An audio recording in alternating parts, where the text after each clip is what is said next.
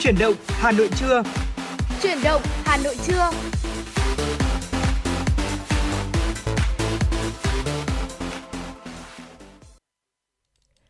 Thu Minh và Võ Nam xin gửi lời chào tới quý vị thính giả đang lắng nghe chương trình truyền động Hà Nội trưa nay. À, chúng tôi lại quay trở lại với quý vị trong khung giờ buổi trưa ngày hôm nay trên tần số FM 96 MHz của Đài Phát thanh và Truyền hình Hà Nội. Chương trình của chúng tôi cũng đang được phát trực tuyến trên website hanoitv.vn. Nếu như quý vị chúng ta có mong muốn được gửi tặng uh, một giai điệu âm nhạc hay là muốn trao đổi với chúng tôi những tin tức dân sinh đáng quan tâm à, thì có thể thông qua số điện thoại nóng của chương trình quý vị nhé là 024 3773 6688 hoặc thông qua fanpage của chương trình là chuyển động Hà Nội FM 96.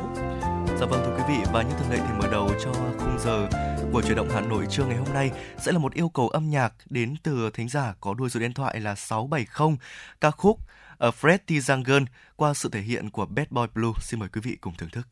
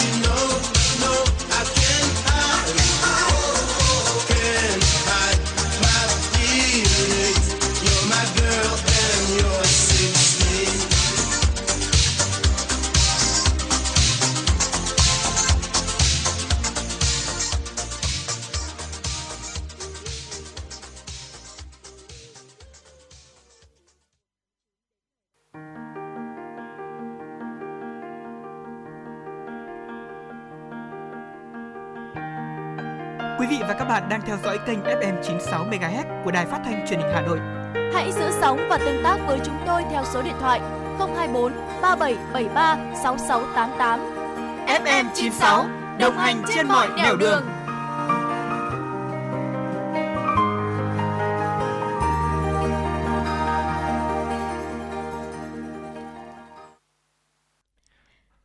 thân mến, chúng ta vừa lắng nghe ca khúc Pretty Jungle qua sự thể hiện của Bad Boy Blue, một yêu cầu âm nhạc gửi đến chương trình của chúng ta rất uh, rất sớm trong buổi trưa ngày hôm nay ờ, với lời nhắn đó là chúc sức khỏe hạnh phúc, niềm vui đến toàn thể ekip 96.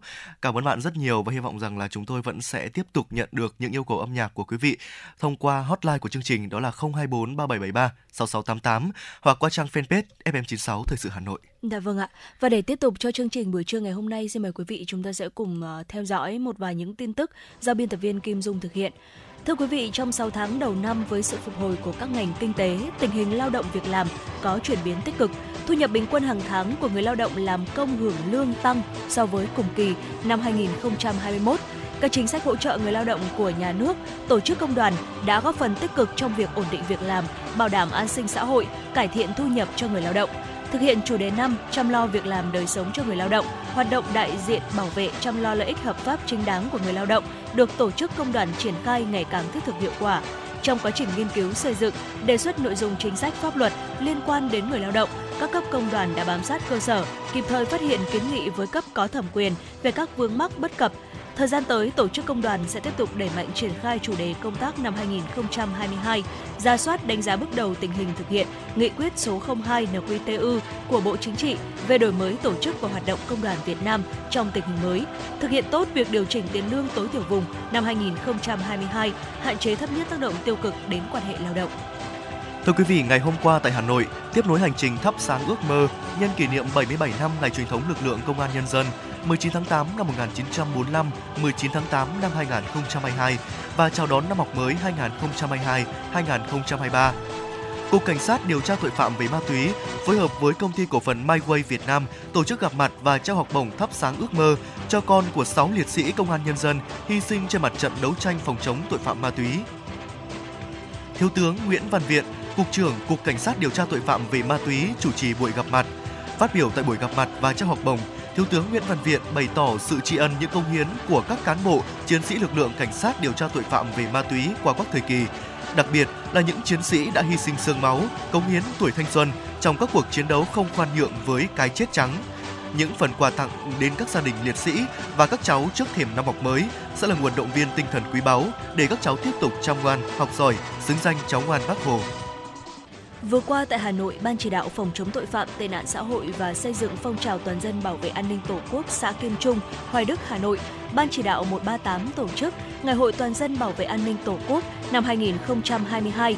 Sự kiện nhằm ghi nhận những đóng góp to lớn của nhân dân trong sự nghiệp bảo vệ an ninh Tổ quốc và tôn vinh các tập thể cá nhân điển hình tiên tiến trong việc thực hiện nhiệm vụ bảo vệ an ninh trật tự, tiếp tục động viên đông đảo các tầng lớp nhân dân đẩy mạnh phong trào toàn dân bảo vệ an ninh Tổ quốc trong tình hình mới, Phát biểu tại ngày hội, Thượng tá Nguyễn Ngọc Mẽ, trưởng Công an huyện Hoài Đức đánh giá, trong những năm qua, Đảng ủy, Ủy ban nhân dân, Ban chỉ đạo 138 xã Kim Trung đã làm tốt công tác chỉ đạo triển khai thực hiện nghiêm túc có hiệu quả các chủ trương đường lối của Đảng, chính sách pháp luật của nhà nước, hướng dẫn của Bộ Công an về công tác bảo đảm an ninh trật tự và xây dựng phong trào toàn dân bảo vệ an ninh Tổ quốc, phát huy được sức mạnh tổng hợp của cả hệ thống chính trị và đông đảo các tầng lớp nhân dân, xây dựng vững chắc nền an ninh nhân dân, thế trận quốc phòng toàn dân, góp phần giữ vững ổn định an ninh chính trị, trật tự an toàn xã hội, Phần đấu đến cuối năm 2022, xã Kim Trung được Ủy ban nhân dân thành phố Hà Nội công nhận là xã đạt chuẩn nông thôn mới nâng cao theo chương trình mục tiêu quốc gia về xây dựng nông thôn mới giai đoạn 2021-2025. Thưa quý vị, mới đây, trang đặt phòng quốc tế booking.com đã bình chọn 6 địa điểm tuyệt đẹp lãng mạn dành cho các buổi hẹn hò. Thành phố Đà Lạt, tỉnh Lâm Đồng nằm trong số này. Theo trang đặt phòng uy tín quốc tế này, Đà Lạt được mệnh danh là Paris thu nhỏ, sở hữu thung lũng tình yêu, cây cầu trái tim, những cỗ xe ngựa đôi. Bởi vậy, không có gì quá đỗi ngạc nhiên khi nơi đây được coi là thành phố trăng mật của Việt Nam. Thiên nhiên thơ mộng cùng khung cảnh đẹp tựa tranh vẽ, Đà Lạt là nơi lý tưởng để tổ chức những buổi hẹn hò, những chương trình hẹn hò hay quay những bộ phim tình cảm. Cùng với Đà Lạt mộng mơ, năm thành phố lãng mạn khác cũng được du khách yêu thích, đó là Mallorca Tây Ban Nha, Punta Mita của Mexico, Avignon của Pháp Tennessee Termi Italia và Tainan Đài Loan Trung Quốc. Thưa quý vị và các bạn, vừa rồi là những tin tức đầu tiên có trong chương trình ngày hôm nay. Vẫn sẽ còn tiếp tục những tin tức đáng quan tâm khác sẽ được chúng tôi liên tục cập nhật và gửi tới cho quý vị. Còn ngay bây giờ xin mời quý vị chúng ta sẽ cùng thư giãn với một giai điệu âm nhạc.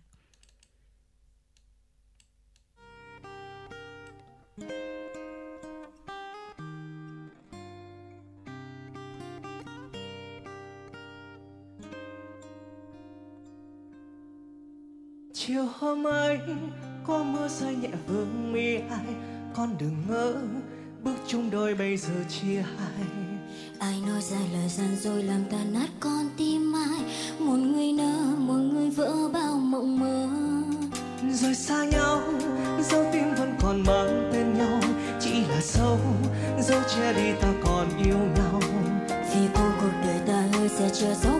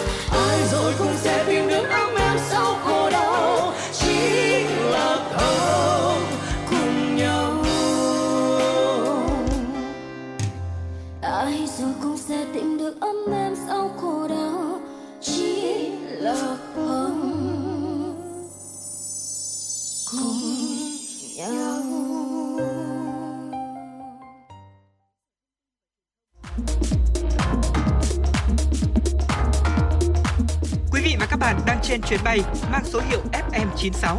Hãy thư giãn, chúng tôi sẽ cùng bạn trên mọi cung đường. Hãy giữ sóng và tương tác với chúng tôi theo số điện thoại 024 3773 6688.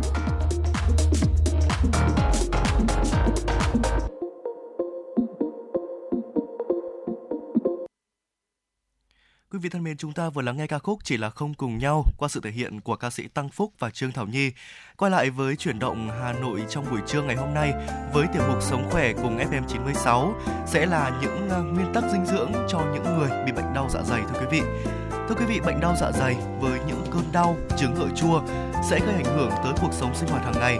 Bên cạnh cái chế độ nghỉ ngơi thì cũng cần hết sức chú ý tới những cái chế độ ăn uống nếu chúng ta mắc phải bệnh đau dạ dày. Vậy người đau dạ dày thì nên ăn những cái loại thực phẩm như thế nào? Thưa quý vị, chế độ dinh dưỡng nó sẽ đóng góp một phần rất là quan trọng trong việc hỗ trợ và điều trị bệnh đau dạ dày. Tuy nhiên thì không phải ai cũng biết xây dựng một cái thực đơn hiệu quả để có thể hỗ trợ và điều trị căn bệnh này thưa quý vị. À, dạ vâng ạ. Đầu tiên thì uh, chúng ta thấy chúng chúng ta có thể thấy rằng là À, theo bác sĩ Vũ Thùy Trang, khoa nội bệnh viện Sanh Pôn à, có chia sẻ đó là trước khi mà chúng ta xây dựng được một mẫu thực đơn sử dụng để có thể hỗ trợ cải thiện bệnh đau dạ dày nhanh chóng thì chúng ta cần phải nắm được các nhóm thực đơn cung cấp đầy đủ các chất dinh dưỡng cần thiết, đồng thời là đáp ứng được yếu tố không làm tăng axit dịch vị sẽ hạn chế được các triệu chứng đau dạ dày xuất hiện và có những cái nhóm ờ, dinh dưỡng nào ạ? Đầu tiên đó là nhóm tinh bột. Khi mà bị đau dạ dày thì việc sử dụng không đúng cách nhóm thực phẩm này sẽ khiến cho bệnh ngày càng nặng hơn. Người bệnh đau dạ dày thì cần lựa chọn những món ăn chế biến trực tiếp như là cơm, cháo và không nên ăn các món ăn được chế biến từ tinh bột lên men như là bún hay là phở. Và trong quá trình nấu thì chúng ta cần nấu kỹ mềm để có thể dễ tiêu hóa, hạn chế cơm khô hay là các món bánh có chứa quá là nhiều đường. Dạ vâng ạ. Bên cạnh đó thì nhóm chất xơ cũng là một nhóm chất dinh dưỡng rất tốt có để dành cho những người bị bệnh đau dạ dày. Việc bổ sung chất xơ cho cơ thể sẽ giúp cho hệ tiêu hóa trở nên khỏe mạnh hơn, đồng thời cũng góp phần hạn chế được những cái trở ngại trong quá trình tiêu hóa thức ăn. Khi lựa chọn nhóm thực phẩm này, nên lựa chọn các loại rau củ còn tươi và non, bởi những loại rau củ quá già thường chứa rất nhiều chất xơ cứng. Điều này sẽ làm cho niêm mạc tiêu hóa dễ bị tổn thương thưa quý vị. Dạ vâng ạ và tiếp theo là nhóm chất béo. Việc kiêng tuyệt đối nhóm thực phẩm này sẽ khiến cho cơ thể của chúng ta bị thiếu hụt dưỡng chất. Vì vậy mà chúng ta cần phải cân bằng trong chế độ để có thể đảm bảo được lượng chất béo cung cấp cho cơ thể mỗi ngày. À, nhóm chất đạm thì sao ạ? Protein là một trong những dưỡng chất rất là cần thiết cho người bị đau dạ dày.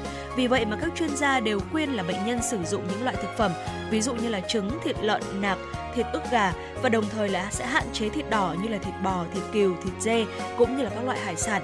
Và khi mà chủ chế biến thì chúng ta nên nấu nhừ để có thể làm giảm đi gánh nặng hoạt động của dạ dày trong quá trình tiêu hóa thức ăn.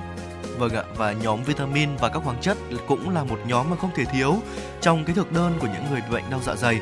Chính những cái vitamin và các khoáng chất này nó sẽ góp phần thúc đẩy quá trình làm lành những tổn thương của niêm mạc diễn ra nhanh chóng hơn. À, vậy thì có những cái loại thực phẩm nào tốt cho người đau dạ dày? Thứ nhất đó phải nhắc tới đó là coffee là một loại thức uống sữa lên men giàu à, probiotic có thể uống riêng hoặc là có thể thêm vào sinh tố hoặc các công thức nấu ăn khác. Cơ phi cung cấp một lượng men vi sinh đa dạng là lành mạnh, có thể ờ, giúp cân bằng hệ vi sinh đường ruột. Ngoài ra thì nó cũng được chứng minh là hỗ trợ hệ thống miễn dịch khỏe mạnh và ngăn chặn nhiễm trùng do virus gây ra. Cơ phi chứa nhiều men có lợi và chúng có thể kiểm soát và loại bỏ các vi khuẩn gây bệnh khác cho cơ thể. Chúng còn à, cung cấp rất nhiều giá trị dinh dưỡng hơn so với sữa chua bằng cách à, giúp tiêu hóa các thực phẩm được cung cấp cho cơ thể và sẽ luôn giữ cho đường ruột luôn sạch và khỏe mạnh. À, điều này cũng có thể làm giảm bớt sự khó chịu ở dạ dày, giúp bạn cảm thấy dễ chịu hơn. Dạ vâng ạ. À, tiếp theo đó chính là đậu xanh thưa quý vị. À, khi mà chúng ta bị đau dạ dày nếu mà đang thực hiện chế độ ăn kiêng hoặc là các triệu chứng như là tiêu chảy, rau sống thì có thể là sẽ khó tiêu hóa. Thế nhưng mà các loại rau luộc đơn thuần, đặc biệt là những loại như là đậu xanh sẽ cung cấp một lượng chất dinh dưỡng mà cơ thể của chúng ta cần để có thể hoạt động tốt hơn. Bên cạnh đó thì chúng ta cũng có thể bổ sung nước táo thưa quý vị. Ở đây là một sự hỗ trợ rất là tuyệt vời để có thể giúp giảm đau dạ dày. Nó dễ tiêu hóa thế nhưng mà vẫn cung cấp các chất dinh dưỡng quan trọng như là pectin, một loại chất xơ và kali, một khoáng chất có chức năng như một chất điện giải giúp giữ cân bằng lượng chất lỏng. Vâng ạ, ngoài ra thì chuối là một loài thực phẩm mà không chỉ tốt cho sức khỏe của chúng ta mà cũng rất tốt cho những người ờ, bị đau dạ dày. Ờ, chuối rất tốt vì chúng dễ tiêu hóa và được coi là không gây kích ứng cho dạ dày và đường tiêu hóa trên. Trái cây giàu chất xơ này không chỉ giữ cho hệ thống hoạt động đều đặn và hỗ trợ phục hồi sau tiêu chảy mà vitamin B6 có trong chuối còn làm giảm đầy hơi do giữ nước và magie giúp thư giãn được cơ bắp của chúng ta. Dạ vâng ạ. Và ngoài ra thì chúng ta cũng cần à, bổ, bổ sung một chút protein, à, nhất là khi mà có biểu hiện đau dạ dày. Hãy ăn thịt gà hoặc là cá những thứ dễ tiêu hóa hơn và được chế biến đơn giản hơn so với thịt đỏ. Thịt gà thì sẽ có chứa hàm lượng protein cao, giúp thúc đẩy quá trình sản sinh tế bào mới, làm lành vết uh, viêm loét dạ dày nhanh chóng hơn. Nhiều chuyên gia khuyến cáo là người bệnh của chúng ta nên sử dụng thịt gà thường xuyên để có thể giúp thư giãn các cơ trơn của dạ dày. Từ đó thì sẽ điều hòa quá trình co bóp, hạn chế được cơn đau thực vị. Vâng ạ, ngoài ra thì à, có một món à, ờ, thực phẩm nữa đó cũng rất tốt cho sức khỏe của những người bị bệnh đau dạ dày đó chính là bánh mì. À, mặc dù có vẻ hơi trái ngược với trực giác nhưng mà để bụng rỗng khi cảm thấy buồn nôn thì có thể tạo ra cảm giác buồn nôn hơn so với việc không có gì trong hệ thống để cung cấp à, để hấp thụ cái axit dạ dày này. Lúc này thì quý vị có thể nhấm nháp một miếng bánh mì hoặc là bánh quy có thể làm chậm quá trình tiêu hóa và thức ăn tồn tại trong dạ dày của quý vị có thể lâu hơn. À, với những cái chế độ ăn như là chuối này uh, cơm này táo này và bánh mì khô thì cũng là một cái kế hoạch ăn kiêng lâm sàng được các chuyên gia dinh dưỡng đăng ký sử dụng khi mà những cái bệnh nhân bị tiêu chảy cấp tính hoặc là buồn nôn. Ngoài ra thì uh, ví dụ như là khi quý vị mà bị uh, uh, buồn nôn hoặc là đau bụng đầy hơi ở trên xe thì quý vị có thể sử dụng cái bánh mì khô này một cái cái cái mùi vị của bánh mì khô hay là uh, chúng ta có thể nhấm nháp một chút có thể giảm được những cái triệu chứng say xe khi chúng ta đi uh, đi xem có thấy buồn nôn thưa quý vị. Dạ vâng ạ. Và ngoài ra thì uh, chúng ta cần cần phải bổ sung thêm trứng, uh, các nguồn protein giàu chất béo như là thịt đỏ hoặc là thịt đỏ chế biến sẵn thì có thể là gây ra trào ngược, đặc biệt là nếu chúng ta tiêu thụ một lượng lớn vào đêm muộn. Uh, trứng sẽ là một lựa chọn thay thế thưa quý vị, dễ tiêu hóa hơn và là một cái cách dễ dàng để có thể đáp ứng được nhu cầu protein của chúng ta mà sẽ không bị no quá là nhanh. Ờ, ngoài ra thì còn có cả yến mạch nữa thưa quý vị. À, bổ sung ngũ cốc nguyên hạt vừa có thể làm dịu đi cơn đau bụng, vừa ngăn ngừa mọi vấn đề về đường ruột trong tương lai. À, chất xơ hòa tan từ yến mạch hút nước vào đường tiêu hóa và di chuyển thức ăn trong cơ thể. Người bệnh đau dạ dày thì nên ăn ít nhất là từ 25 đến 35 gram chất xơ mỗi ngày. Thế nhưng mà chúng ta cũng đừng lạm dụng nó quý vị nhé. Cả đói và ăn cả khi chúng ta đói và ăn quá no thì đều sẽ có thể gây buồn nôn, đầy bụng cũng như đầy hơi. Và đó là một vài những cái món ăn mà chúng ta có thể bổ sung ờ, để có thể ờ, giảm cơn đau dạ dày. Ờ, vậy thì bên cạnh đó thì còn có những cái lưu ý gì nữa không ạ? Vâng ạ, thực ra thì căn bệnh đau dạ dày là một căn bệnh rất là khó chịu. Thế nên là nếu quý vị nào mà chúng ta uh, may mắn chưa phải bị căn bệnh này thì chúng ta cũng nên lưu ý những cái vấn đề để trong chế độ ăn uống, trong chế độ sinh hoạt của mình để chúng ta có thể tránh mắc phải căn bệnh này. Có những quý vị nào đang phải trải qua những cái uh, cơn đau do bệnh đau dạ dày gây ra thì quý vị cũng có thể cũng có thể lưu ý một trong số những cái chế độ sinh hoạt của mình sau đây. Thứ nhất là quan trọng nhất chúng ta vẫn nên ăn uống điều độ, không để quá đói mà cũng vị cũng quý vị cũng đừng để ăn quá no để uh, Ừ, tạo ra một cái cảm giác nó khó chịu ở trong cái dạ dày của chúng ta. Chúng ta phải ăn đúng giờ và ăn đúng bữa. Ngoài ra thì cũng nên là tuân thủ theo những chỉ định của bác sĩ nhất là với những cái loại thuốc dùng để điều trị bệnh.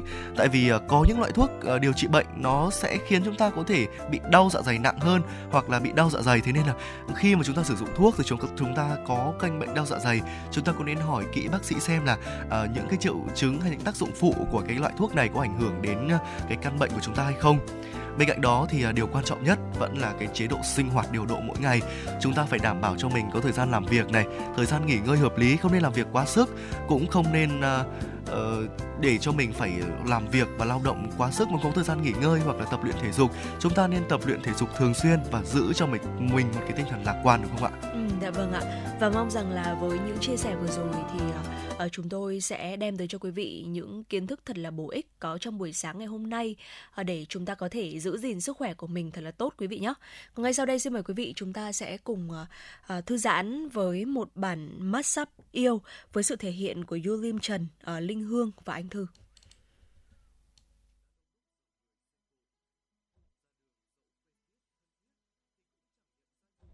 nửa đời sông nửa đời âu gập gánh mưa gió nửa đời người, chợt nhận ra tuyết rơi bên khung cửa sổ. Lệ ta rơi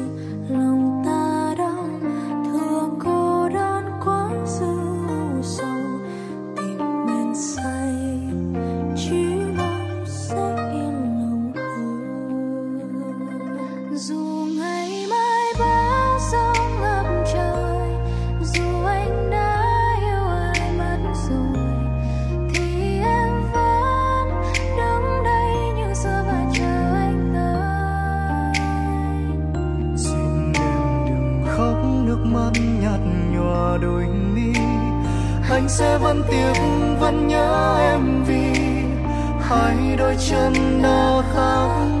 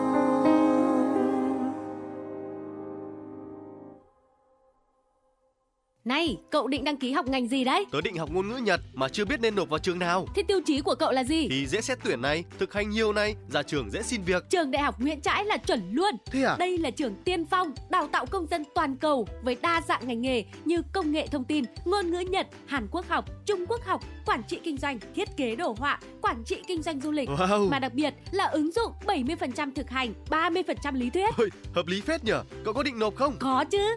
Học ở đây còn được đăng ký học chuyển tiếp theo mô hình 2 cộng 2, Ừm. 3 cộng 1 sang các trường đại học của Hàn Quốc, Nhật Bản. Ra trường thì dễ dàng làm việc tại các doanh nghiệp trong và ngoài nước. Xịn chưa? Ôi, háo hức quá. Hot hơn nữa là cơ hội tham gia thực tập hưởng lương tại Nhật Bản, Singapore, Hàn Quốc từ năm thứ hai đại học, chuẩn đầu ra hai ngoại ngữ luôn. Đây chính là mục tiêu của tớ đấy. Tớ sẽ nộp vào Đại học Nguyễn Trãi làm đồng môn với cậu luôn.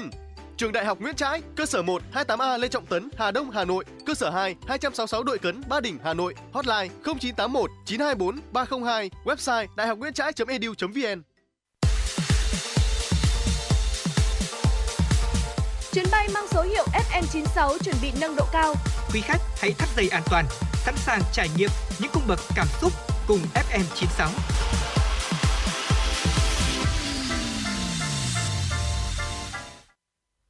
Quý vị đang quay trở lại cùng với chuyển động Hà Nội buổi trưa ngày hôm nay cùng với Võ Nam và Thu Minh. Chương trình xin được tiếp tục với những tin tức thế giới đáng chú ý mà phóng viên Kim Dung vừa thực hiện. Thưa quý vị, mới đây Viện Thống kê Tây Ban Nha công bố báo cáo cho thấy tỷ lệ lạm phát của nước này trong tháng 7 năm 2022 ở mức 10,8%, mức cao nhất trong 38 năm qua. Trong tháng 6, tỷ lệ lạm phát của Tây Ban Nha là 10,2%.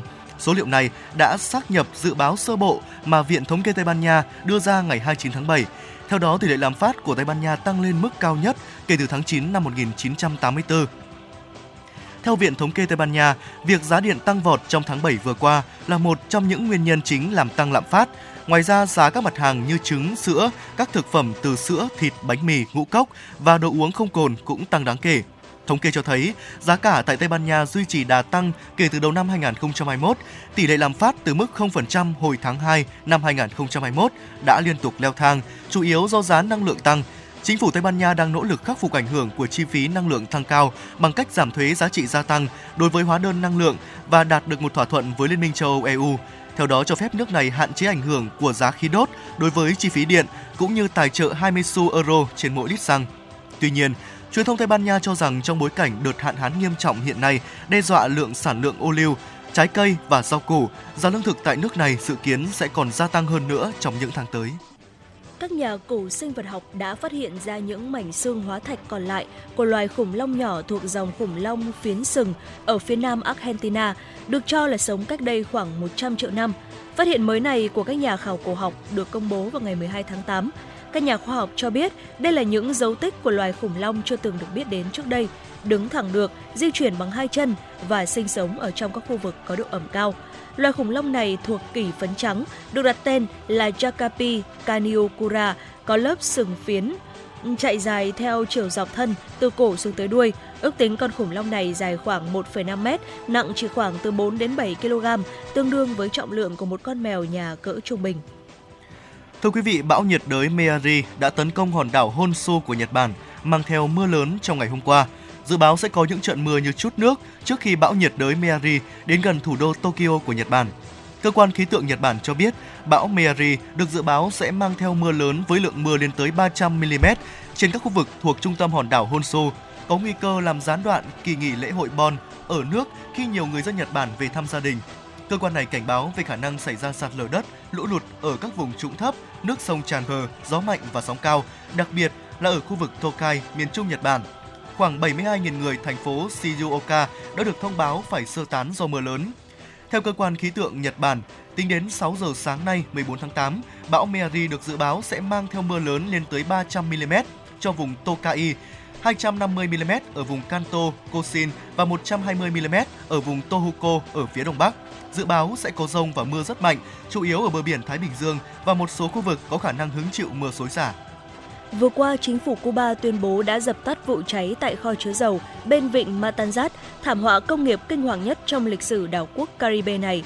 Trong một thông báo trên Twitter, Chủ tịch Cuba Miguel Diaz-Canel cho biết đám cháy được dập tắt vào lúc 7 giờ sáng ngày 12 tháng 8 theo giờ địa phương, tức khoảng 20 giờ theo giờ Việt Nam. Ngay sau đó, khoảng 60 chuyên gia pháp y đã tiến sâu về hiện trường để tìm kiếm những người mất tích.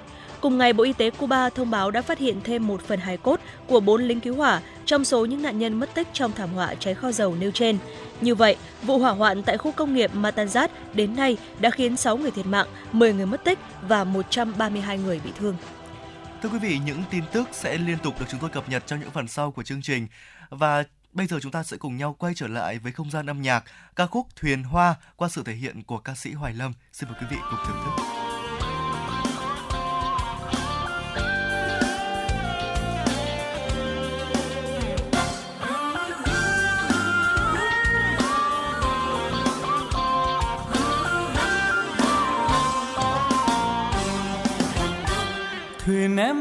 Trên sông trăng sáng, cưới nhau về ta rước hội vui. Trên sông dài thuyền hóa răng, bao cô nàng miệng cười xinh xắn. Thuyền em trôi vào ánh sáng ánh sáng hồng tươi những đèn hoa. Với bao màu xanh ngát hồn ta, thuyền em trôi vào đêm vui. Ơi ơi, khoan hò khoan hát em vang ca sông sông sông sông xanh xanh lên tình người sông sông xanh xanh lên ước mơ. Thuyền em trôi về bên mới, bên yên lành xuôi mái trèo vui, bên thành bình ta sống thành người. Làng quê ta hôm nay vui quá rước em về trên chiếc thuyền hoa, chân mang giày đầu che khăn, đôi môi hồng miệng cười tươi tắn. Em về con nước mừng vui rước em về cho bến nghỉ ngơi, thuyền hoa ơi, dừng đây thôi. Ơi ơi ơi ơi khoan hò khoan, tiếng hát em vang cả dòng sông sông sông xanh xanh lên tình người, dòng sông xanh xanh lên ước mơ. Thuyền em trôi về bên mới về yên lành xuôi mái trèo vui. Bên thành bình ta sống thành thơi.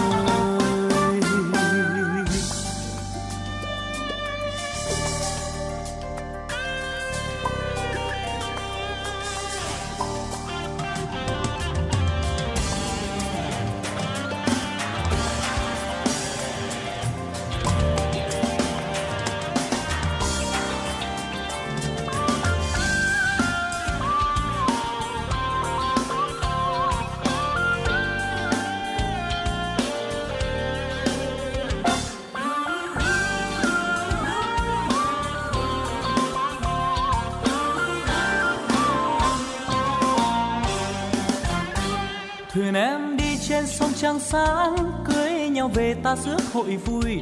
Trên sông dài, thuyền hoa răng, bao cô nàng miệng cười xinh xắn. Thuyền em trôi vào ánh sáng ánh sáng hồng tươi những đèn hoa. Với bao màu xanh ngát hồn ta, thuyền em trôi vào đêm vui. Ơi ơi ơi ơi khoan hoặc khoan hát em vang cả sông sông. Sông sông xanh xanh lên tình người, dòng sông xanh xanh lên ước mơ. Thuyền em trôi về bên mới, bên yên lành xuôi mái chèo vui, bên thanh bình ta sống thành thơi làng quê ta hôm nay vui quá, rước em về trên chiếc thuyền hoa, chân mang giày đầu che khăn, đôi môi hồng miệng cười tươi tắn chợ quê xưa, thành phố mới. Rước em về con nước mừng vui. Rước em về cho bến nghỉ ngơi. Thuyền hoa ơi, dừng đây thôi. Ơi ơi ơi ơi khoan hò khoan. Tiếng hát em vang cả sông sông. Sông sông xanh xanh lên tình người. Dòng sông xanh xanh lên ước mơ. Thuyền em trôi về anh lành xuôi mái chèo vui, bên thanh bình ta sống thành thơi thuyền em trôi về bên mới bên yên lành xuôi mái chèo vui, bên thanh bình ta sống.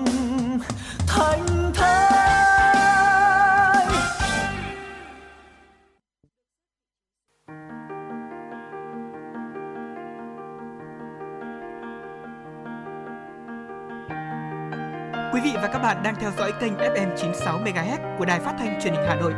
Hãy giữ sóng và tương tác với chúng tôi theo số điện thoại 024 3773 6688.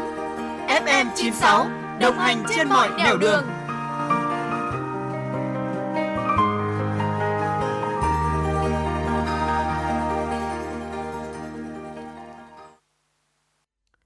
Dạ vâng quý vị thính giả thân mến, ngay sau đây chúng ta sẽ cùng tiếp tục quay trở lại với những tin tức do biên tập viên Kim Dung thực hiện. Thưa quý vị, nhằm góp phần quảng bá hình ảnh đất nước con người và danh lam thắng cảnh của Việt Nam, ngày 15 tháng 8 năm 2022, Bộ Thông tin và Truyền thông, Tổng công ty Bưu điện Việt Nam sẽ phát hành bộ tem thác nước Việt Nam gồm 4 mẫu tem với giá mặt là 4.000 đồng và 12.000 đồng. Bộ tem có khuôn khổ tem 43 x 32 mm do họa sĩ Nguyễn Đức Lân thiết kế, giới thiệu hình ảnh một số thác nước của Việt Nam bao gồm thác Giải Yếm Sơn La, thác Mây Thanh Hóa, thác Pongua Lâm Đồng và thác Suối Chanh Kiên Giang được cung ứng trên mạng lưới bưu chính từ ngày 15 tháng 8 năm 2022 đến ngày 30 tháng 6 năm 2024. Để phong phú các sản phẩm tem chơi phục vụ khách hàng và người sưu tập tem, Bưu điện Việt Nam thiết kế 4 con dấu ngày phát hành đầu tiên có hình ảnh phù hợp với 4 thác nước giới thiệu trong bộ tem. Thưa quý vị, việc nỗ lực triển khai các hoạt động sản xuất kinh doanh, đẩy nhanh quá trình phục hồi và phát triển kinh tế xã hội của đất nước đã mang lại hiệu quả rõ rệt. Cụ thể, lực lượng lao động tăng nhanh, số lao động bị ảnh hưởng tiêu cực do dịch Covid-19 giảm mạnh, đặc biệt thu nhập bình quân tháng của lao động đã tăng trở lại. Theo kết quả khảo sát của Tổng cục Thống kê, thu nhập bình quân tháng của người lao động trong quý 2 vừa qua là 6,6 triệu đồng, tăng 206.000 đồng so với quý 1 năm 2002. Thực xin lỗi quý vị, so với quý 1 năm 2022 và tăng 542.000 đồng so với cùng kỳ năm trước.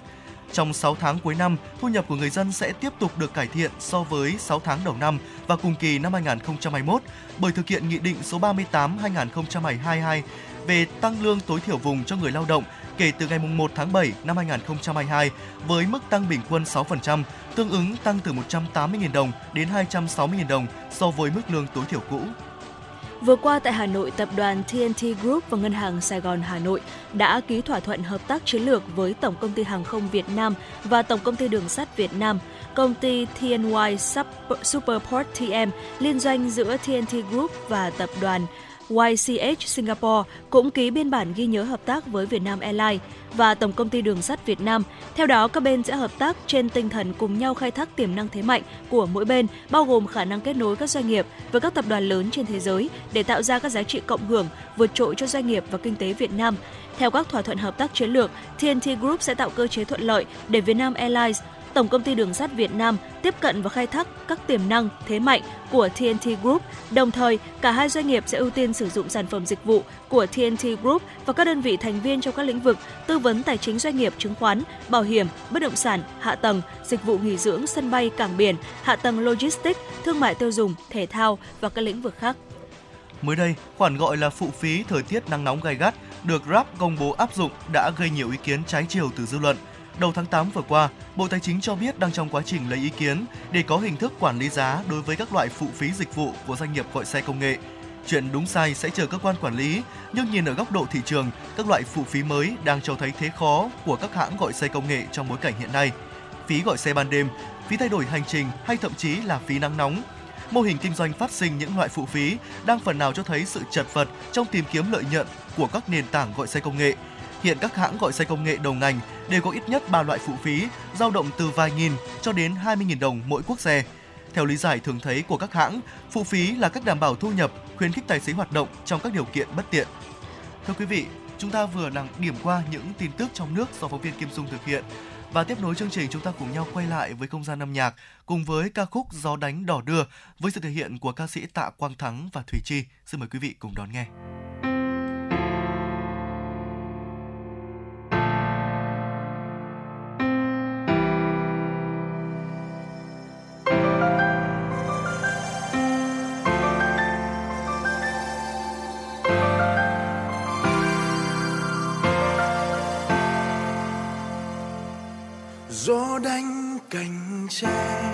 Gió đập cành tre, chiếc thuyền anh vắng lẽ thế anh đợi nàng. Gió đánh cành bàn, gió đập cành bàn, rừng treo anh hát, cô nàng ấy nghe.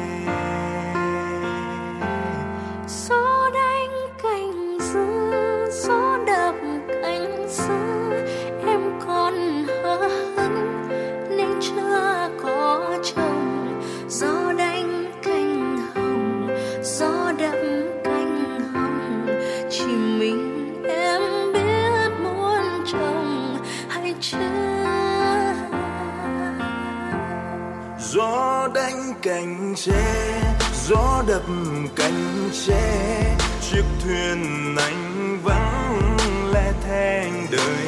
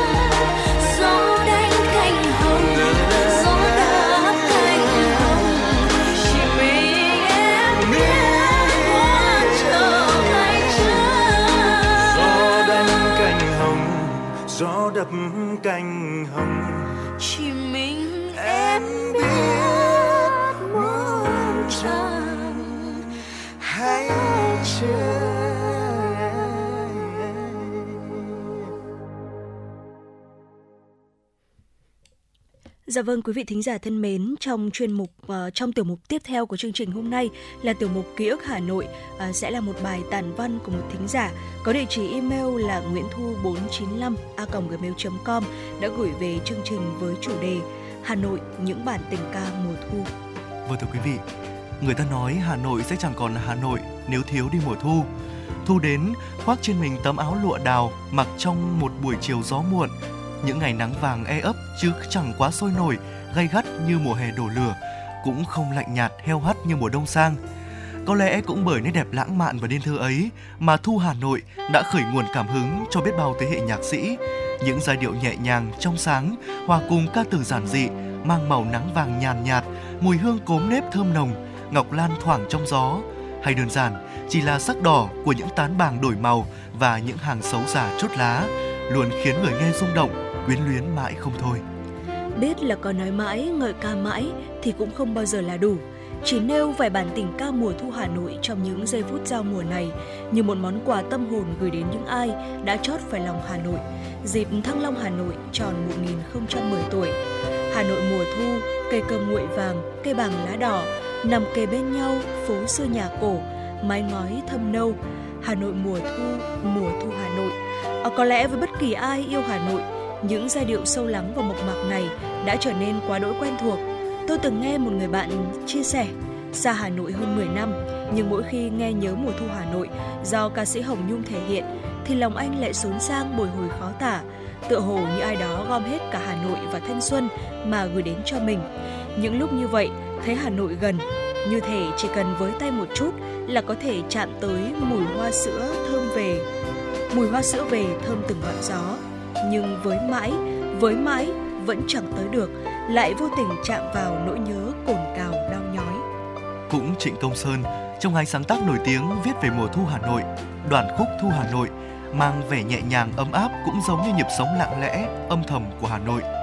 Nếu ở nhớ mùa thu Hà Nội là những rung động trước cảnh sắc thiên nhiên tuyệt đẹp, đầy màu sắc của mùa thu Hà Thành, là nỗi nhớ man mác khi tình yêu giữa đất trời với con người vừa chớm nở đã phải chia xa thì ở đoàn khúc Thu Hà Nội, hình ảnh về một thủ đô lại là một mùa thu tràn nỗi nhớ, nỗi nhớ mộc mạc không lý do. Vậy nên nhạc sĩ họ Trịnh mới nhiều lần nhắc đi nhắc lại rằng không bởi vì em hay vì em, chỉ bởi vì mùa thu tôi ở lại mà thôi. Dạ. Và trong các ca khúc về mùa thu Hà Nội thì phải kể đến Có phải em mùa thu Hà Nội, Thơ Tô Như Châu, nhạc Trần Quang Lộc.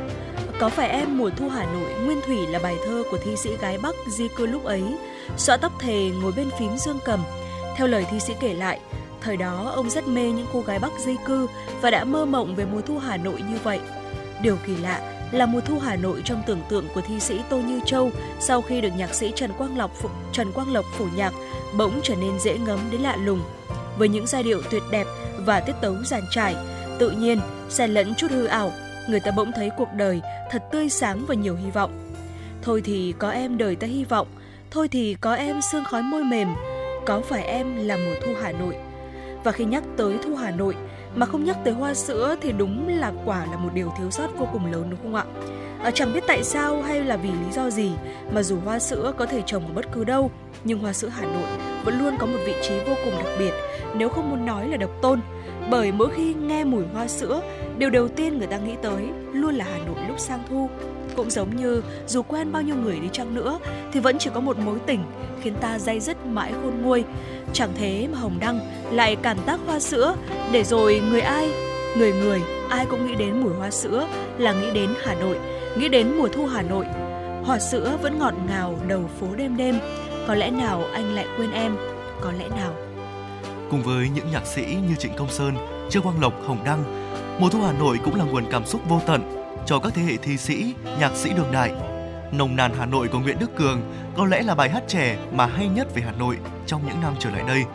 Trẻ không chỉ bởi tác giả sáng tác khi đang là một cậu thanh niên mới ra trường, mà trẻ bởi giai điệu của ca khúc và trẻ bởi hình ảnh của Hà Nội rất mới, rất hiện đại.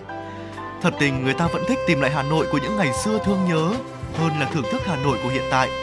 Thế nhưng với nồng nàn Hà Nội, Nguyễn Đức Cường đã thổi hồn vào Hà Nội đương đại một luồng gió mới, chân thực mà không kém phần lãng mạn. Chàng nhạc sĩ trẻ từng bộc bạch, ca khúc này được anh viết lúc mới ra trường, lập nhóm đi diễn ở các tỉnh. Chúng tôi thường về muộn, rất khuya, Có lần về đến Hà Nội đã trạng vạng sáng rồi.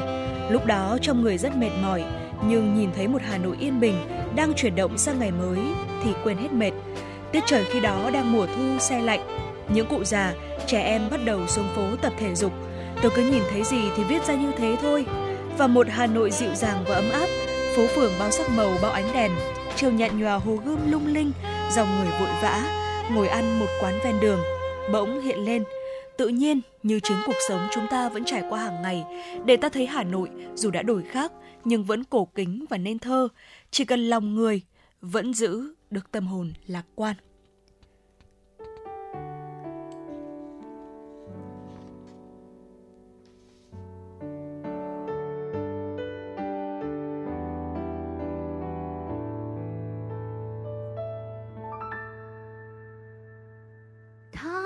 Riêng hoa đào bừng nở. Đón xuân khoe sắc hồng tươi. Tháng hai hoa ban ngập tràn. Tím biếc những gương mặt phố. Tháng ba bất chợt một ngày. Trắng tinh hoa xưa về đây.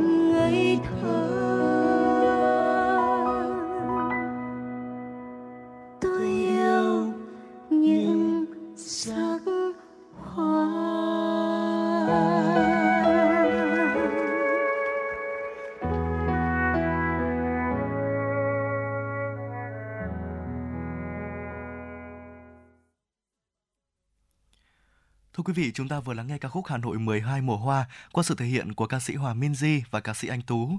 Thưa quý vị, Hà Nội đang dần trở mình sang thu rồi. Ở tiết trời Hà Nội trong những ngày giao mùa đẹp lắm thưa quý vị.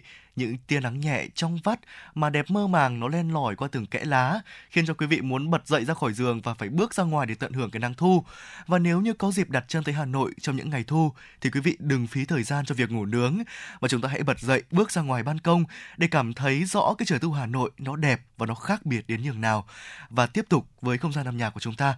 Trước khi ờ, bước vào khung phát sóng tiếp theo của chuyển động Hà Nội trưa ngày hôm nay, cũng là một ca khúc về Hà Nội, nồng nàn Hà Nội của Nguyễn Đức Cường. Mời quý vị cùng đón nghe.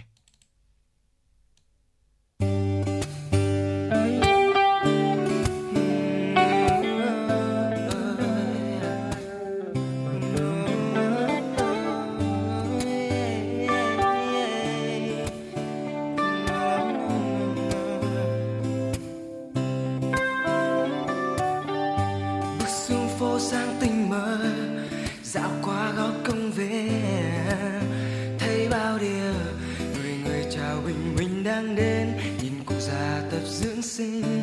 Sao trong tâm ta thấy bình yên một hà nội rất thân quen. Mặt trời hồng dạng dỡ phố xa bỗng nhiên.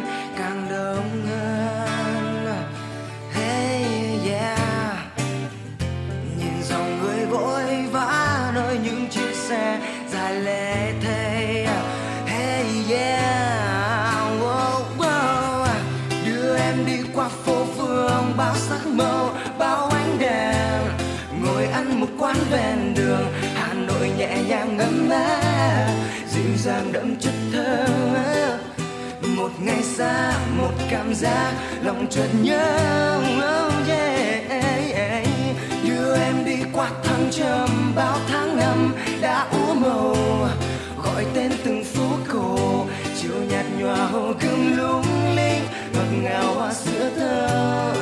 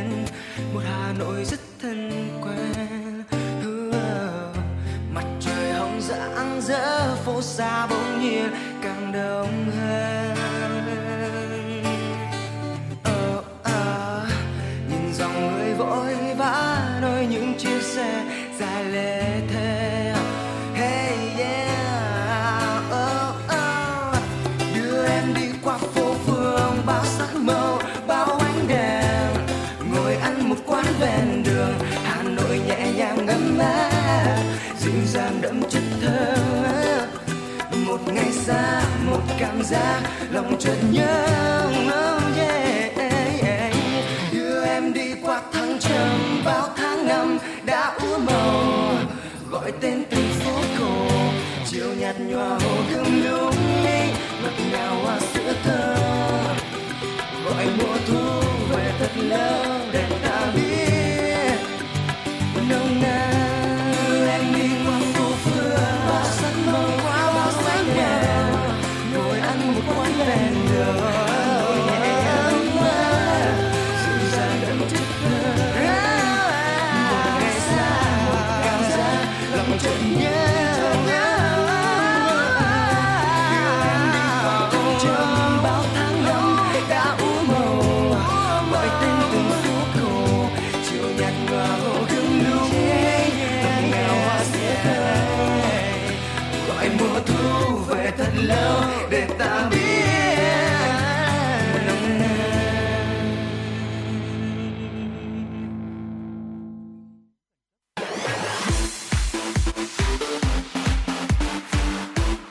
Chuyển động Hà Nội trưa. Chuyển động Hà Nội trưa.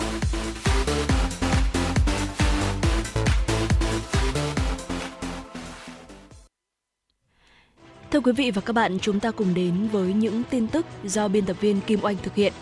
Thưa Thưa quý vị, tiếp tục chuyến công tác kiểm tra, xử lý các khó khăn vướng mắc cho các dự án thua lỗ, yếu kém ngành công thương.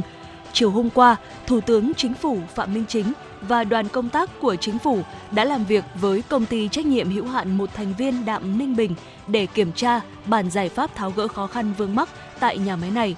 Kết luận cuộc làm việc, Thủ tướng Chính phủ Phạm Minh Chính đánh giá tình hình thời gian tới, nhu cầu thị trường vẫn có, trong khi ngành hóa chất phải vững mạnh để góp phần xây dựng nền kinh tế tự chủ.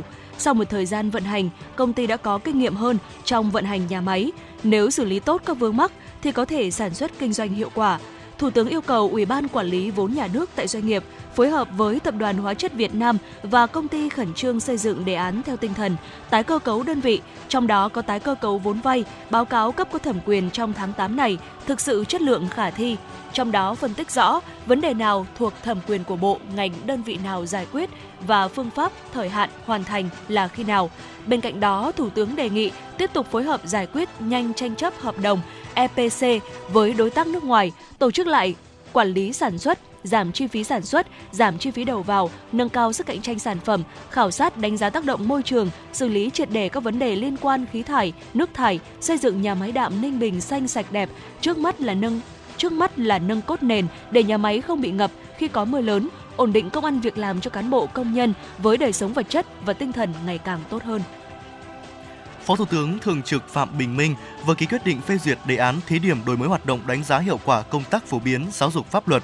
Theo quyết định, mục tiêu tổng quát của đề án là đổi mới toàn diện, tạo sự linh hoạt, sáng tạo, chủ động, khả thi, phù hợp với tính chất, mục tiêu, yêu cầu của công tác phổ biến giáo dục pháp luật và thực tiễn cuộc sống, đưa công tác này đi vào thực chất, hiệu quả, tạo sự chuyển biến tích cực trong nhận thức, ý thức tôn trọng, chấp hành, sử dụng pháp luật của cơ quan, tổ chức người dân, góp phần xây dựng và hoàn thiện nhà nước pháp quyền xã hội chủ nghĩa Việt Nam.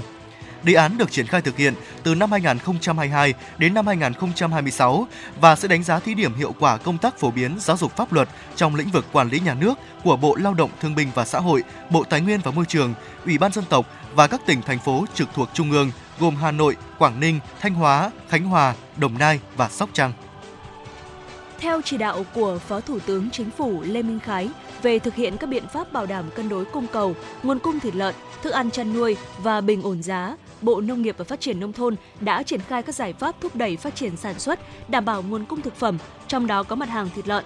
Theo đó, Bộ Nông nghiệp và Phát triển Nông thôn đã chủ động cập nhật thông tin, diễn biến thị trường, nắm sát nguồn cung lương thực thực phẩm trong nước để chỉ đạo sản xuất phù hợp với nhu cầu thị trường, đặc biệt là theo dõi nắm bắt và tổng hợp thông tin số liệu về giá cả, tình hình sản xuất và nguồn cung các mặt hàng nông sản, trong đó có lợn thịt tại các địa phương trong điều kiện mới, Thứ trưởng Bộ Nông nghiệp và Phát triển Nông thôn Phùng Đức Tiến cho biết, Bộ sẽ hướng dẫn các địa phương trên cả nước duy trì tốc độ tăng trưởng ngành chăn nuôi, giúp nâng cao năng suất, giảm chi phí giá thành sản phẩm, đặc biệt là tập trung chỉ đạo chuẩn bị tốt các phương án sản xuất, bảo đảm nguồn cung con giống, vật tư, thúc đẩy sản xuất, tháo gỡ khó khăn trong lưu thông, tiêu thụ và xuất khẩu nông sản, cấp đủ nguồn cung lương thực, thực phẩm cho tiêu dùng và xuất khẩu. Thưa quý vị, những tin tức sẽ được chúng tôi liên tục cập nhật ở trong phần sau của chương trình. Và bây giờ chúng ta cùng quay trở lại với không gian âm nhạc cùng với ca khúc Gửi anh xa nhớ qua giọng ca của ca sĩ Bích Phương. Mời quý vị cùng đón nghe.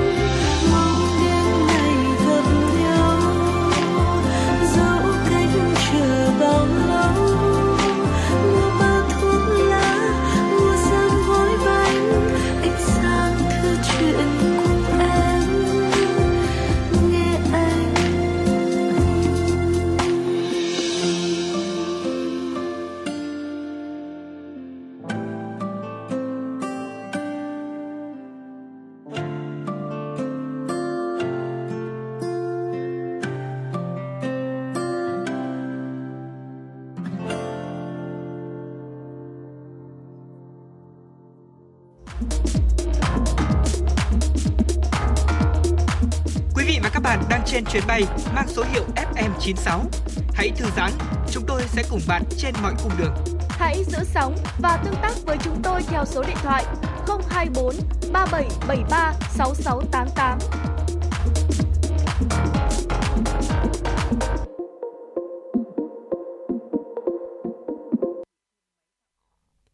Quý vị và các bạn thân mến, chúng ta cùng tiếp tục đến với những tin tức đáng quan tâm.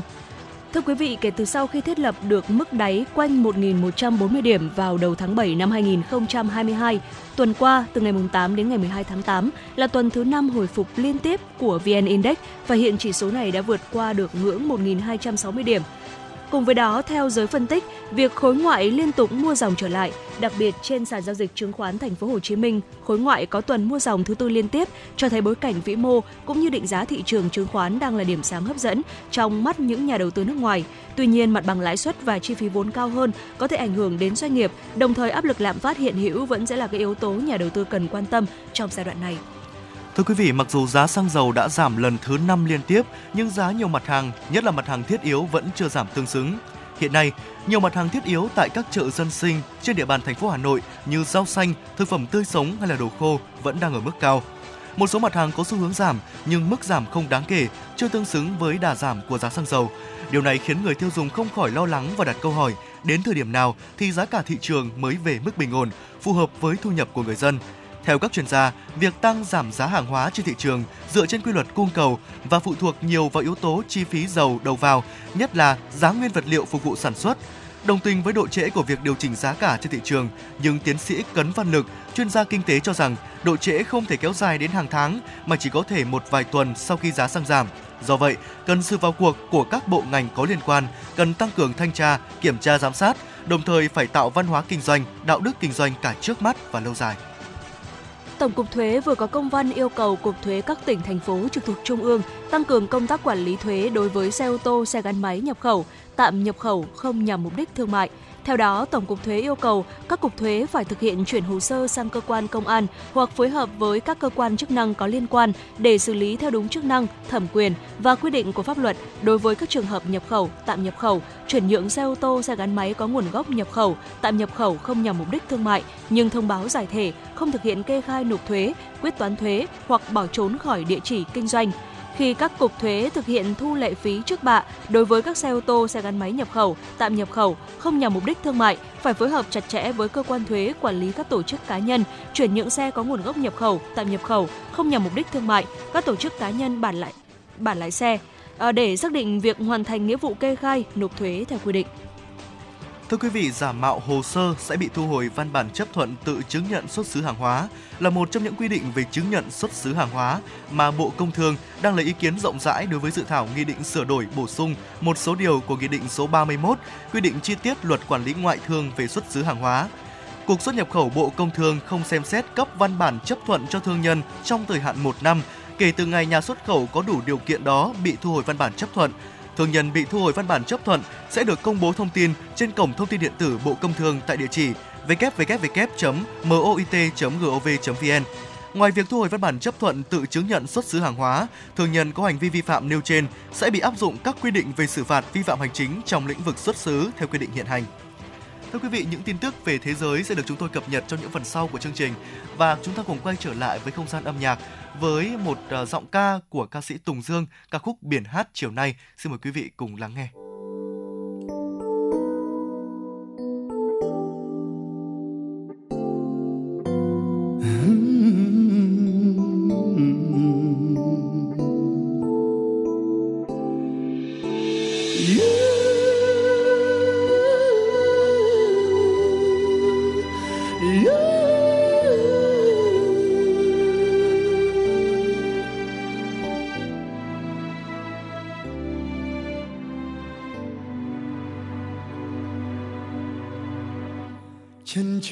Rất xanh, gọi nắng xôn xao.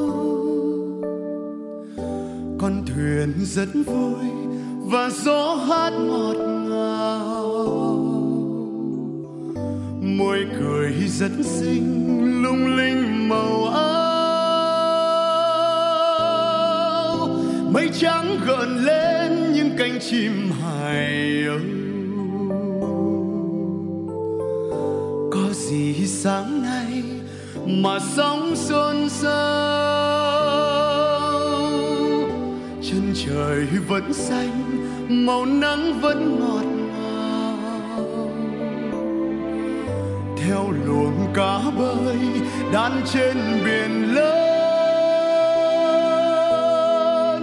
Câu hát gợi lên những khát khao đại dương.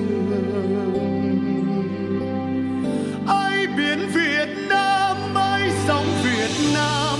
Qua bao nhiêu thăng trầm mà chiều nay vẫn dịu dàng. Vùi sâu dưới đáy những gì đau thương biển lại hát tình ca biển kể chuyện quê hương. Mãi một tình yêu mãi một cuộc đời, qua bao nhiêu thăng trầm, lửa thử vàng mới nên người biển xanh vẫn nhắc những lời yêu thương, biển lại hát tình ca, biển kể chuyện quê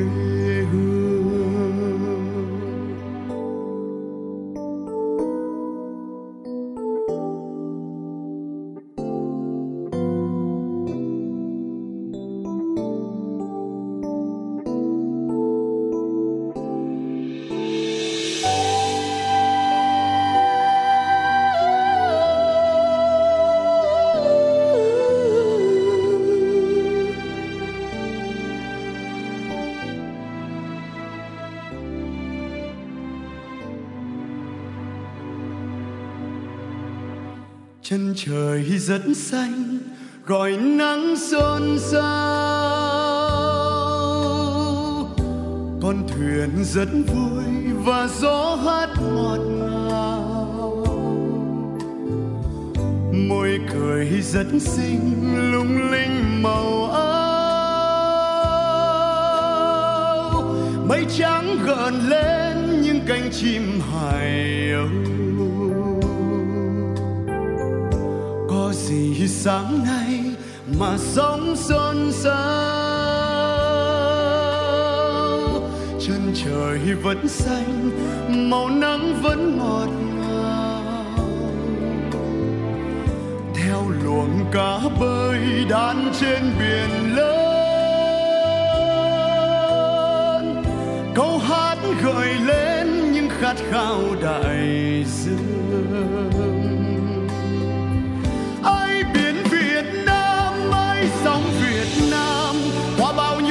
Chấm mà chiều nay vẫn dịu dàng. Vùi sâu dưới đáy những gì đau thương biển lại hát tình ca biển kể chuyện quê hương. Mãi một tình yêu mãi một cuộc đời, qua bao nhiêu thăng trầm lửa thử vàng mới nên người biển xanh vẫn nhắc những lời yêu thương biển lại hát tình ca biển kể chuyện quê hương. Ai biển Việt Nam ơi sóng Việt Nam qua bao nhiêu thăng trầm mà chiều nay vẫn dịu dàng. Vùi sâu dưới đáy những gì đau thương, biển lại hát tình ca biển kể chuyện quê hương.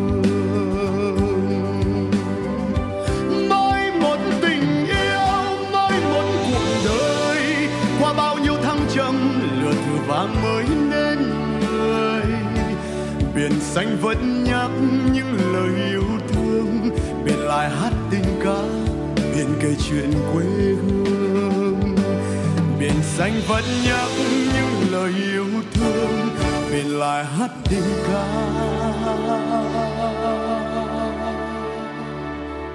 Biển kể chuyện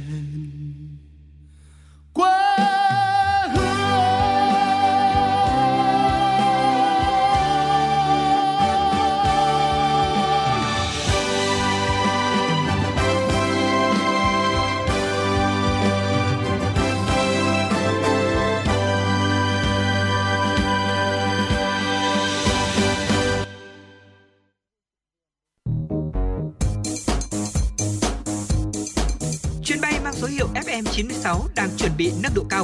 Quý khách hãy thắt dây an toàn, sẵn sàng trải nghiệm những cung bậc cảm xúc cùng FN 96.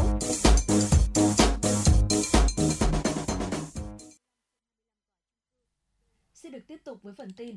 Thưa quý vị và các bạn, Bộ Y tế thông tin, tính đến ngày 5 tháng 8, cả nước đã tiêm được 247 triệu 339.252 mũi tiêm. Tuy nhiên, trên hệ thống ghi nhận 233 triệu 747.367 mũi tiêm. Hiện còn khoảng 14 triệu mũi tiêm chưa được cập nhật lên hệ thống và 15 triệu 330.708 đối tượng có thông tin căn cước công dân hoặc chứng minh nhân dân nhưng sai thông tin, họ tên, ngày sinh thông tin khác với cơ sở dữ liệu quốc gia về dân cư. Bộ Y tế yêu cầu các tỉnh, thành phố và các cơ sở tiêm chủng khẩn trương cập nhật dữ liệu các mũi tiêm. Tiến độ cập nhật hiện quá chậm. Sau gần 4 tháng triển khai ký xác nhận hộ chiếu vaccine, cả nước mới có khoảng 42 triệu người có hộ chiếu vaccine.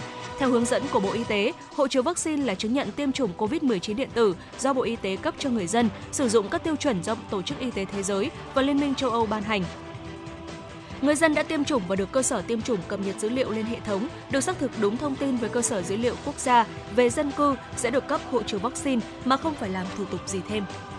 Thưa quý vị, việc nỗ lực triển khai các hoạt động sản xuất kinh doanh, đẩy nhanh quá trình phục hồi và phát triển kinh tế xã hội của đất nước đã mang lại hiệu quả rõ rệt. Cụ thể, lực lượng lao động tăng nhanh, số lao động bị ảnh hưởng tiêu cực do dịch Covid-19 giảm mạnh, đặc biệt thu nhập bình quân tháng của lao động đã tăng lại. Theo kết quả khảo sát của Tổng cục Thống kê, thu nhập bình quân tháng của người lao động trong quý 2 vừa qua là 6,6 triệu đồng, tăng 206.000 đồng so với quý 1 năm 2022 và tăng 542.000 đồng so với cùng kỳ năm trước. Trong 6 tháng cuối năm, thu nhập của người dân sẽ tiếp tục được cải thiện so với 6 tháng đầu năm và cùng kỳ năm 2021 bởi thực hiện Nghị định số 38 về việc tăng lương tối thiểu vùng cho người lao động kể từ ngày 1 tháng 7 năm 2022 với mức tăng bình quân 6%, tương ứng tăng từ 180.000 đồng đến 260.000 đồng so với mức lương tối thiểu cũ. Theo Tổng công ty Điện lực miền Bắc, tính đến hết tháng 7 năm 2022, toàn tổng công ty có 80,20% tỷ lệ khách hàng thực hiện thanh toán tiền không sử dụng tiền mặt, vượt 8,8% so với chỉ tiêu Tập đoàn Điện lực Việt Nam giao năm 2022. Doanh thu tiền điện qua kênh thanh toán không tiền mặt đạt 94,42%. Thời gian qua, Tổng công ty Điện lực miền Bắc đã đảm bảo cung cấp điện ổn định, phục vụ phát triển kinh tế xã hội, đáp ứng nhu cầu sinh hoạt của nhân dân 27 tỉnh thành phố phía Bắc, đồng thời đảm bảo vận hành an toàn lưới điện trong điều kiện thời tiết nắng nóng gai gắt, khuyến cáo khách hàng sử dụng điện an toàn, tiết kiệm hiệu quả, thực hiện phương án ứng trực và cung cấp điện, phục vụ 956 địa điểm tổ chức kỳ thi tốt nghiệp trung học phổ thông và tuyển sinh đại học giáo dục nghề nghiệp năm 2022 tại các tỉnh thành phố phía Bắc.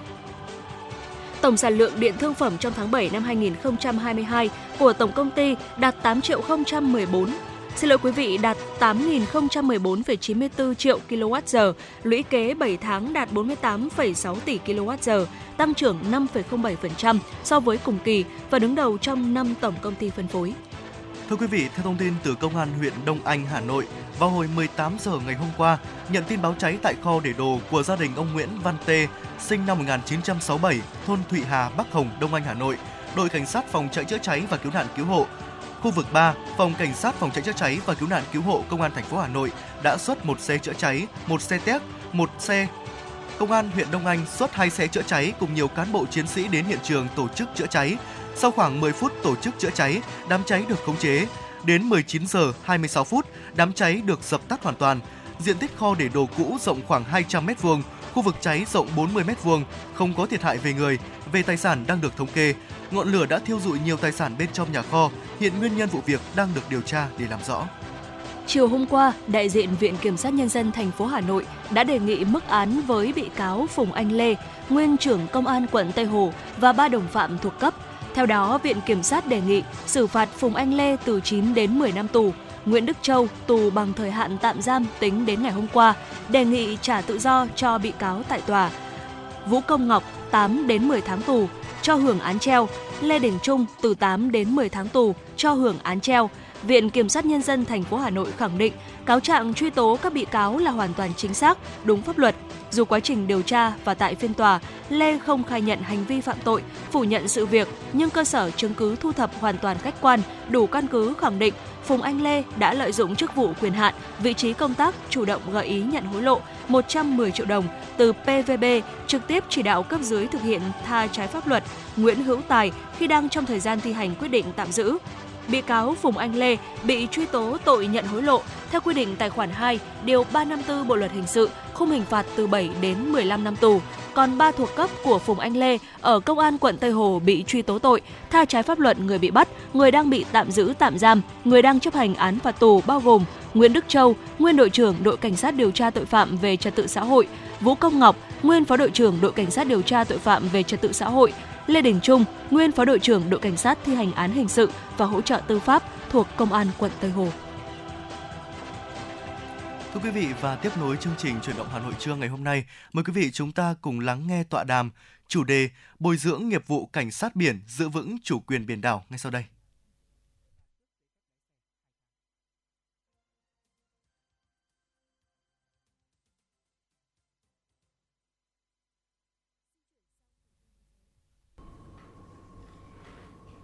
Thưa quý vị và các bạn, trước những thách thức về chủ quyền biển đảo thiêng liêng của Tổ quốc, việc đào tạo, bồi dưỡng và nâng cao nghiệp vụ cho lực lượng cảnh sát biển thích ứng với tình hình mới luôn được Bộ Tư lệnh Cảnh sát biển hết sức coi trọng. Hiện nay với chức năng nhiệm vụ được giao, thời gian vừa qua, Trung tâm Đào tạo Bồi dưỡng nghiệp vụ Cảnh sát biển cũng đã kết hợp với hoạt động giáo dục chính trị tư tưởng cùng với huấn luyện nghiệp vụ sát với thực tiễn cho các học viên tại trung tâm bản lĩnh vững vàng, kỹ năng thành thạo, sẵn sàng đương đầu với những thách thức khi thực hiện nhiệm vụ trên biển, giữ vững chủ quyền biển đảo của Việt Nam. Và trong chương trình tọa đàm ngày hôm nay với nội dung bồi dưỡng nghiệp vụ cảnh sát biển, giữ vững chủ quyền biển đảo, chúng ta sẽ cùng đến với cuộc trò chuyện tại Trung tâm Đào tạo và Bồi dưỡng nghiệp vụ cảnh sát biển. Ở trước hết thì Lê Thông xin được trân trọng giới thiệu các vị khách mời sẽ tham gia chương trình ngày hôm nay.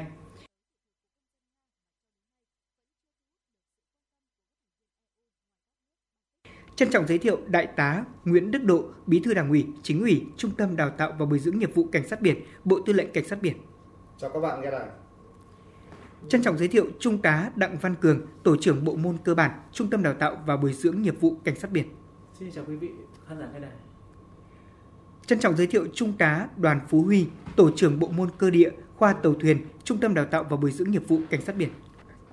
Xin chào các quý vị nghe đài. Vâng ạ, một lần nữa xin được cảm ơn à, các vị khách mời đã tham gia chương trình tọa đàm hôm nay của Đài Phát thanh Truyền hình Hà Nội.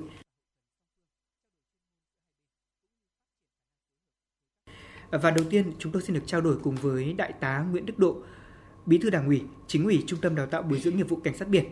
À, thưa đại tá là trung tâm được thành lập từ khi nào và mục đích cũng như nhiệm vụ thành lập trung tâm và trung tâm của chúng ta thì có định hướng phát triển như thế nào trong thời gian tới?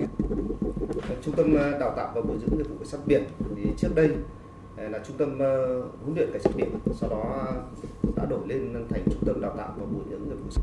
Thì ờ, trung tâm thành lập ngày 23 tháng 4 năm 2013 À, đến nay thì có thể nói là khi trung tâm ra đời thì đã ừ, đạt được cái mục đích ừ, yêu cầu cũng như là nhiệm vụ của lực lượng cảnh sát biển nói riêng.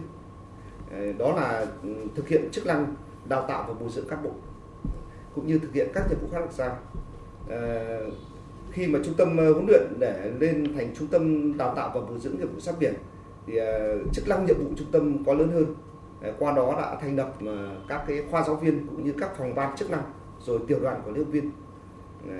Để không những đào tạo và bồi dưỡng cán bộ, đồng thời là nghiên cứu học cũng như thực hiện các nhiệm vụ khác. Trong thời gian tới cũng như các năm tiếp theo hướng của trung tâm sẽ phát triển thành nhà trường trong lộ trình phát triển của cảnh sát biển cũng như của quân đội Dạ vâng ạ, để có thể phục vụ cho nhiệm vụ đào tạo và bồi dưỡng cho các học viên cảnh sát biển thì trung tâm đã được đầu tư về trang thiết bị cũng như là đội ngũ cán bộ giảng dạy tại trung tâm như thế nào để có thể đáp ứng việc đào tạo cũng như là huấn luyện của trung tâm thưa đại tá. Ờ, có thể nói là trong những năm gần đây ờ, với sự quan tâm của đảng và nhà nước ờ, cũng như là lực lượng thực thi pháp luật trên biển thì trung tâm cũng đã được trên đầu tư rất nhiều các trang thiết bị hiện đại để Ờ, khi học viên ra trường, ngoài cái kỹ năng thực hành ờ, giỏi về chuyên môn tinh thông nghiệp vụ, đồng thời học viên có bản lĩnh chính trị vững vàng, hoàn thành tốt nhiệm vụ chính trị được giao. Thì trong đó đối với trung tâm thì không chỉ có học trên giảng đường ờ, đối với cán bộ cũng như giáo viên chúng tôi luôn là truyền thụ cho học viên từ coi như là lý thuyết gắn với coi như là thực hành cũng như là nhà trường sát với coi như đơn vị. Ờ, các cái hệ thống ờ, ờ, đào tạo của trung tâm ừ, đã được hiện đại hóa. Ví dụ như học viên ở ngay tại trung tâm cũng có các cái phòng học thực hành, đó là các cái mô phỏng của con tàu thực thi pháp luật trên biển. Để khi học viên ra trường làm quen với cái các cái trang thiết bị ở tại nhà trường trên hệ thống mô phỏng. Và qua đó thì khi học viên ra trường Ờ, đều coi như là nắm được cái ờ, trình độ chuyên môn thao tác thành thạo các cái vũ khí trang bị ờ, trên biển. Qua khảo sát hàng năm thì đối với học viên ở các cái đơn vị trong lực lượng cảnh sát biển thì 100 trăm học viên đều coi như là xác định và hoàn thành tốt nhiệm vụ trong thực thi pháp luật trên biển cũng như là trên cương vị chức trách nhiệm vụ được giao. Dạ vâng ạ, thưa Trung tá Đoàn Phú Huy ạ, xin Trung tá có thể cho biết là tầm quan trọng của bộ môn cơ điện sẽ hỗ trợ như thế nào cho các học viên khi mà thực hiện nhiệm vụ trên biển? Và tại trung tâm của chúng ta thì các học viên sẽ được đào tạo huấn luyện như thế nào? Môn bộ môn cơ điện của chúng tôi ấy, thì à, thuộc trực thuộc của khoa tàu thuyền. Khoa tàu thuyền có chức năng là tham mưu cho đảng ủy, ban giám đốc, trung tâm về công tác đào tạo và nghiên cứu khoa học. Chịu trách nhiệm chính trong đào tạo nhân viên chuyên môn kỹ thuật các chuyên ngành à, hàng hải, cơ khí bom, vũ khí, thông tin radar và cơ điện. Trong đó thì bộ môn cơ điện của tôi ấy, thì à, có nhiệm vụ đào tạo nhân viên chuyên môn kỹ thuật trình độ sơ cấp, chuyên ngành là vận hành máy tàu thủy và điện tàu thủy. Thì mỗi cán bộ, giáo viên của chúng tôi thì ờ, đều trưởng thành từ các ờ, đơn vị trong lực lượng cảnh sát biển, đã trải qua các vị trí công tác, có đầy đủ những kiến thức, kinh nghiệm thực tiễn và tay nghề sư phạm tốt được điều động ờ, về để tham gia giảng dạy ở trung tâm. Thì trong quá trình giảng dạy thì bộ môn luôn bám sát chương trình đào tạo, tích cực tìm tòi nghiên cứu, gắn lý thuyết với thực tiễn, hoạt động trên tàu. Thông qua các từng tiết học thì với các trang bị hỗ trợ giảng dạy hiện đại hệ thống mô phỏng và các mô hình dụng cụ sát thực tế đã trang bị cho học viên những kiến thức cơ bản nhất về vận hành, về khai thác các trang bị thuộc ngành, kịp thời ờ, nhận biết và xử lý kịp thời các thành thạo các tình huống sự cố có thể xảy ra khi hoạt động trên biển.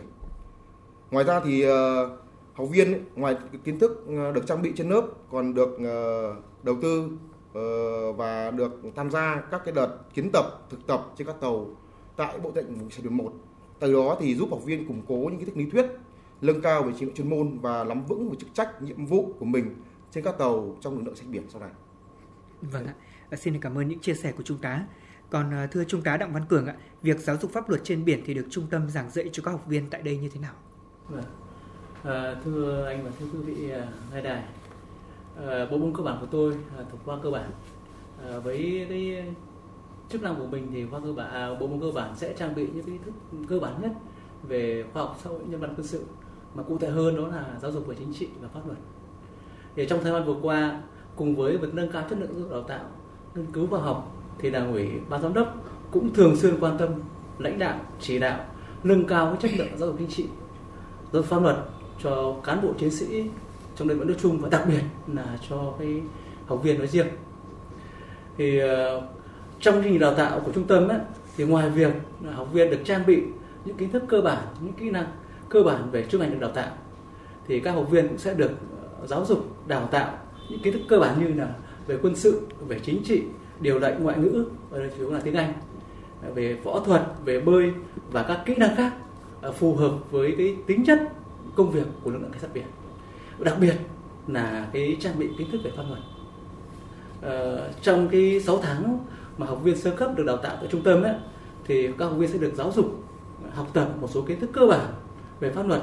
Thì trong đó có trọng tâm là trung tâm đi là cái, luật cảnh sát biển và các cái văn bản hướng dẫn để thiên mật rồi là cái cái chức năng nhiệm vụ rồi quy chế phối hợp của lực lượng cảnh sát biển với các cái lực lượng khác thực thi pháp luật trên biển. Rồi là cái một số văn bản quy phạm pháp luật về xử lý vi phạm hành chính.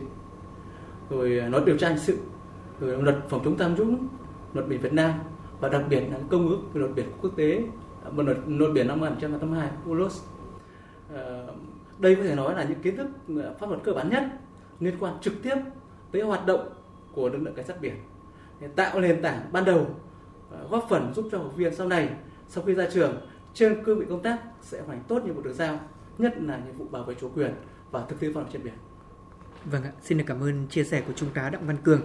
Và thưa Trung tá Đoàn Phú Huy là những cái kinh nghiệm và việc thực hành tại trung tâm của chúng ta thì được triển khai như thế nào để các học viên có thể nắm bắt nhanh với nhiệm vụ trên biển trong thời gian sớm nhất ạ? bám sát cái phương châm ờ, chỉ đạo trong đào tạo là chất lượng đào tạo của nhà trường là khả năng sẵn sàng chiến đấu của đơn vị. Thì các năm vừa qua thì đội ngũ cán bộ giáo viên trợ giáo của trung tâm luôn tìm tòi học hỏi, nắm bắt cập nhật những trang bị mới tại đơn vị. Hàng năm thì trung tâm đều có tiến hành đợt khảo sát, đánh giá chất lượng học viên sau ra trường để kịp thời bổ sung, chỉnh sửa nội dung và thay đổi phương pháp đào tạo. Tại trung tâm thì luôn xác định học đi đôi với hành.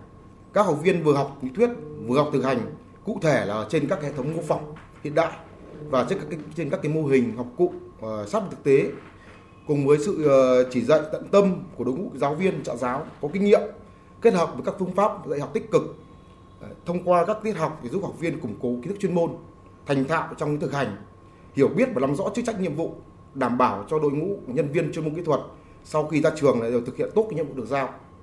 Ngoài truyền thụ kiến thức về chuyên môn, thì ờ, các giáo viên còn lồng ghép cái giáo dục về các nội dung quy định thuộc ngành kỹ thuật, đó là cái ngày kỹ thuật trong lực lượng cảnh sát biển. Của đợt 50 là quản lý khai thác vũ khí trang bị kỹ thuật tốt, bền, an toàn, tiết kiệm và an toàn giao thông, gắn với thực hiện hai khâu đột phá ngành kỹ thuật. Nó xây dựng nền đất chính quy kỹ thuật và làm chủ vũ khí trong kỹ thuật từ đó xây dựng tác phong lề lối làm việc yêu ngành yêu nghề yêu tàu trong mỗi học viên xây dựng quyết tâm hoàn thành tốt cái nhiệm vụ được giao trên các vị trí công tác sau này Thế đó. Vâng. À, qua chia sẻ của Trung tá Đoàn Phú Huy thì có thể thấy là các học viên sẽ rất dễ dàng với việc là nắm bắt nhanh những nhiệm vụ trên biển trong tương lai với cái quy trình đào tạo như thế này. À, vâng thưa quý vị và các bạn, không chỉ huấn luyện nghiệp vụ mà việc bồi dưỡng chính trị tư tưởng cho các học viên cũng là một nhiệm vụ rất là quan trọng. Ở thời gian vừa qua thì trung tâm cũng đã chú trọng tới việc bồi dưỡng chính trị và tư tưởng gắn với việc học tập và làm theo tấm gương đạo đức Hồ Chí Minh như thế nào. À, với câu hỏi này thì đầu tiên là chúng tôi xin được lắng nghe những chia sẻ đến từ đại tá Nguyễn Đức Độ.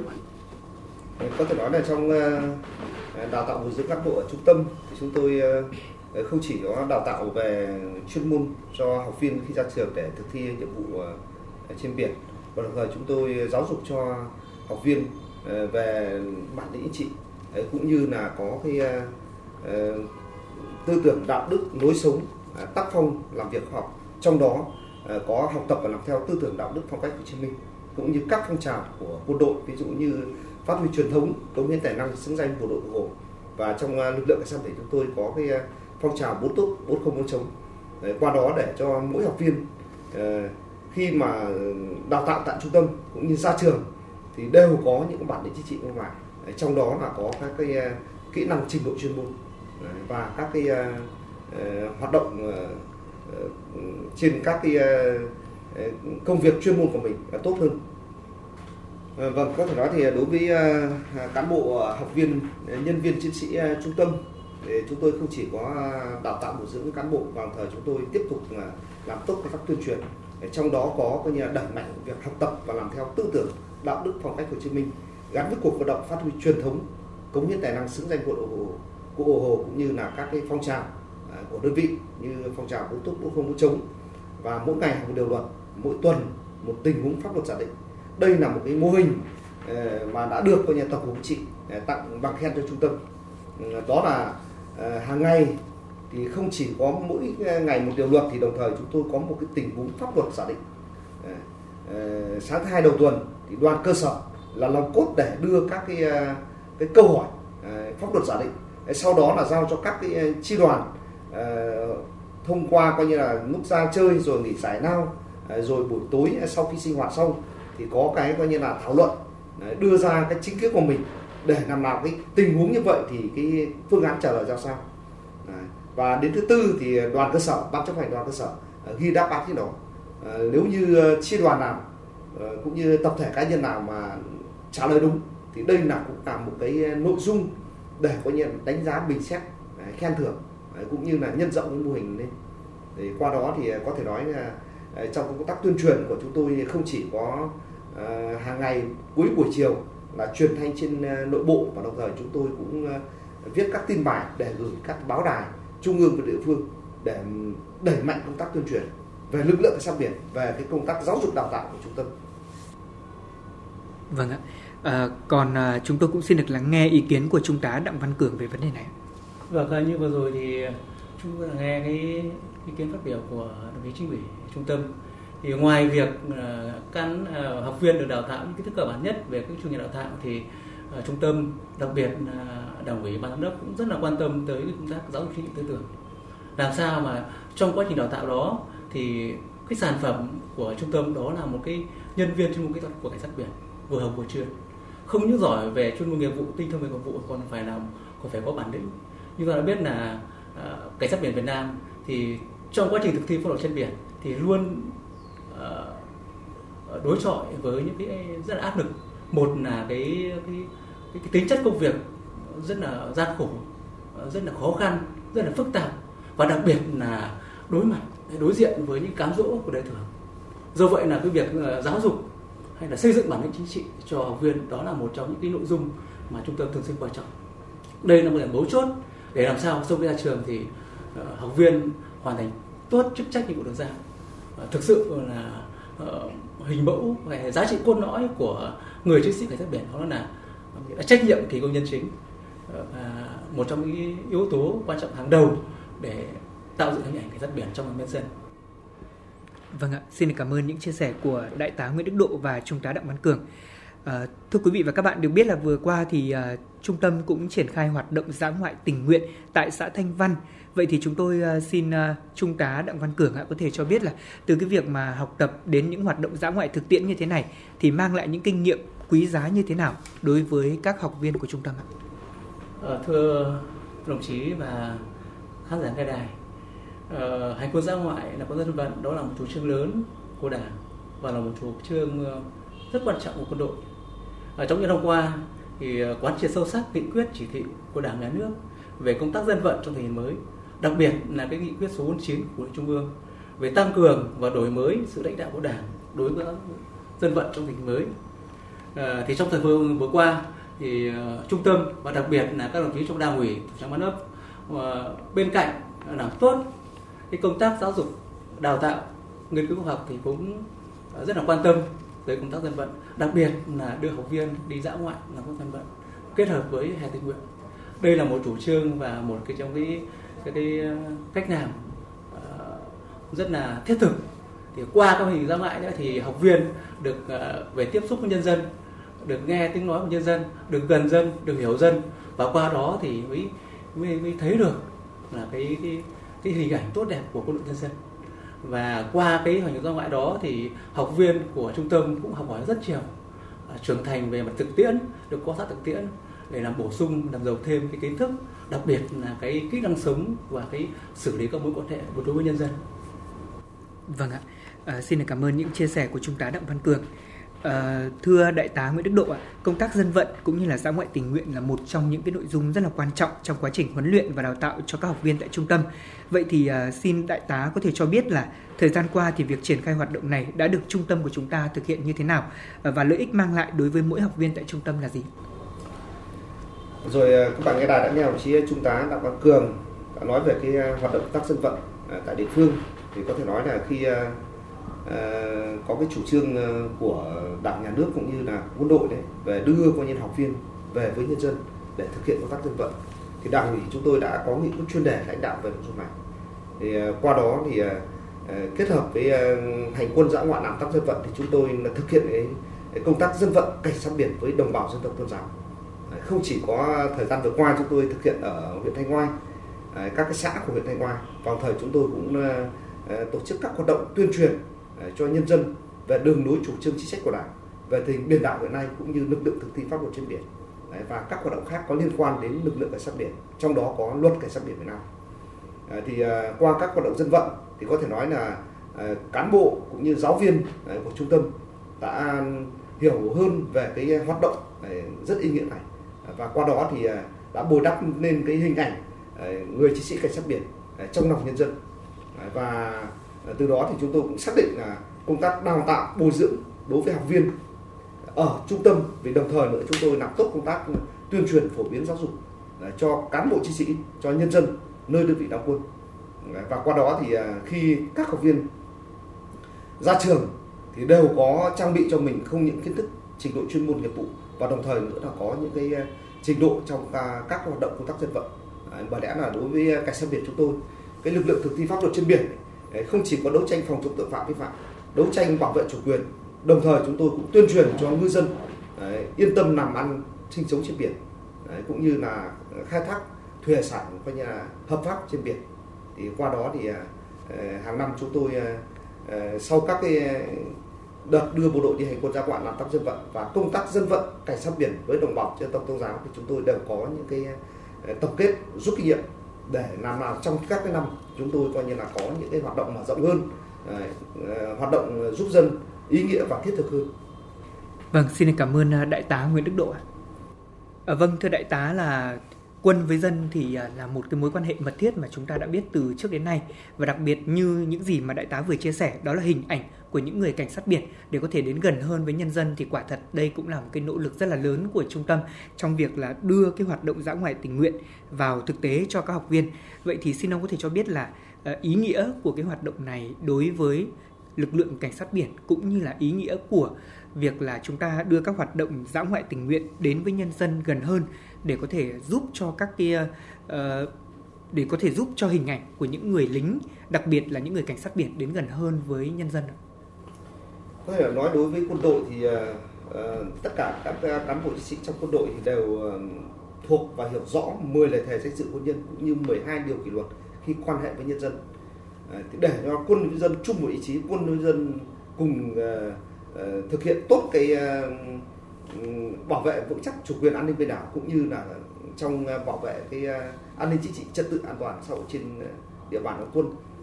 Thì từ đó thì đối với cán bộ chiến sĩ của cảnh sát biển nói chung cũng như là của trung tâm nói riêng thì chúng tôi đưa bộ đội về coi như là gần với nhân dân hơn. Để làm gì? Để cho coi như là cán bộ chiến sĩ, học viên hiểu được các cái hoạt động của nhân dân. Qua đó thì mới thấy được là Ờ, chúng ta phải coi như là không ngừng học tập, nâng cao trình độ chuyên môn nghiệp vụ để bảo vệ vững chắc chủ quyền, an ninh biển đảo. Và qua đó thì cũng là bảo vệ hạnh phúc của nhân dân. Thì ờ, trong ờ, những năm vừa qua và đặc biệt trong 6 tháng đầu năm 2022 thì đối với trung tâm chúng tôi đã đưa học viên và cán bộ chiến sĩ đi tuyên truyền không chỉ có địa bàn thành phố nội, phải thành phố nội và đồng thời là tuyên truyền ở các tỉnh của khu vực miền Bắc. À, đó là tuyên truyền về cái như là các cái hoạt động của cảnh sát biển. Và đồng thời chúng tôi có hoạt động an sinh xã hội. À, đó là à, thực hiện cái đề án của thủ tướng chính phủ trồng một tỉnh cây xanh. Và chúng tôi cũng coi nhà, tổ chức là trao quà cho các gia đình chính sách, các cháu học vượt khó vươn lên học giỏi và các hoạt động an sinh xã hội khác. Thì có thể nói là cái công tác dân vận của ừ, cảnh sát biển nói chung cũng như của trung tâm chúng tôi đã và đang được coi như là à, thực hiện rất tốt trong à, năm 2022 cũng như là các năm tiếp theo tới đây. Vâng, có thể khẳng định rằng là việc quan tâm và chú trọng đến việc uh, triển khai các hoạt động dã ngoại tình nguyện nói riêng cũng như là hoạt động uh, dân vận nói chung là một trong số những cái hoạt động rất là quan trọng cũng được uh, cán bộ trung tâm rất là quan tâm và chúng tôi cũng tin tưởng rằng là với những hoạt động như vậy thì các bạn học viên là những học viên mới của trung tâm chẳng hạn sẽ cảm nhận rõ hơn về ý nghĩa của hình tượng cảnh sát biển. À, chúng tôi xin được à, tiếp tục câu chuyện cùng với à, trung tá Đặng Văn Cường ạ. À, thưa trung tá là đến với hoạt động à, cảnh sát biển thì không biết là anh đã qua cái quá trình công tác như thế nào và đặc biệt là khi mà trực tiếp mà tham gia giảng dạy tại trung tâm thì anh cảm nhận được cái sự nhiệt huyết và cái mong muốn của những người trẻ khi mà họ khoác lên mình uh, cái tấm áo của cảnh sát biển Việt Nam ra sao? Vâng, thưa anh.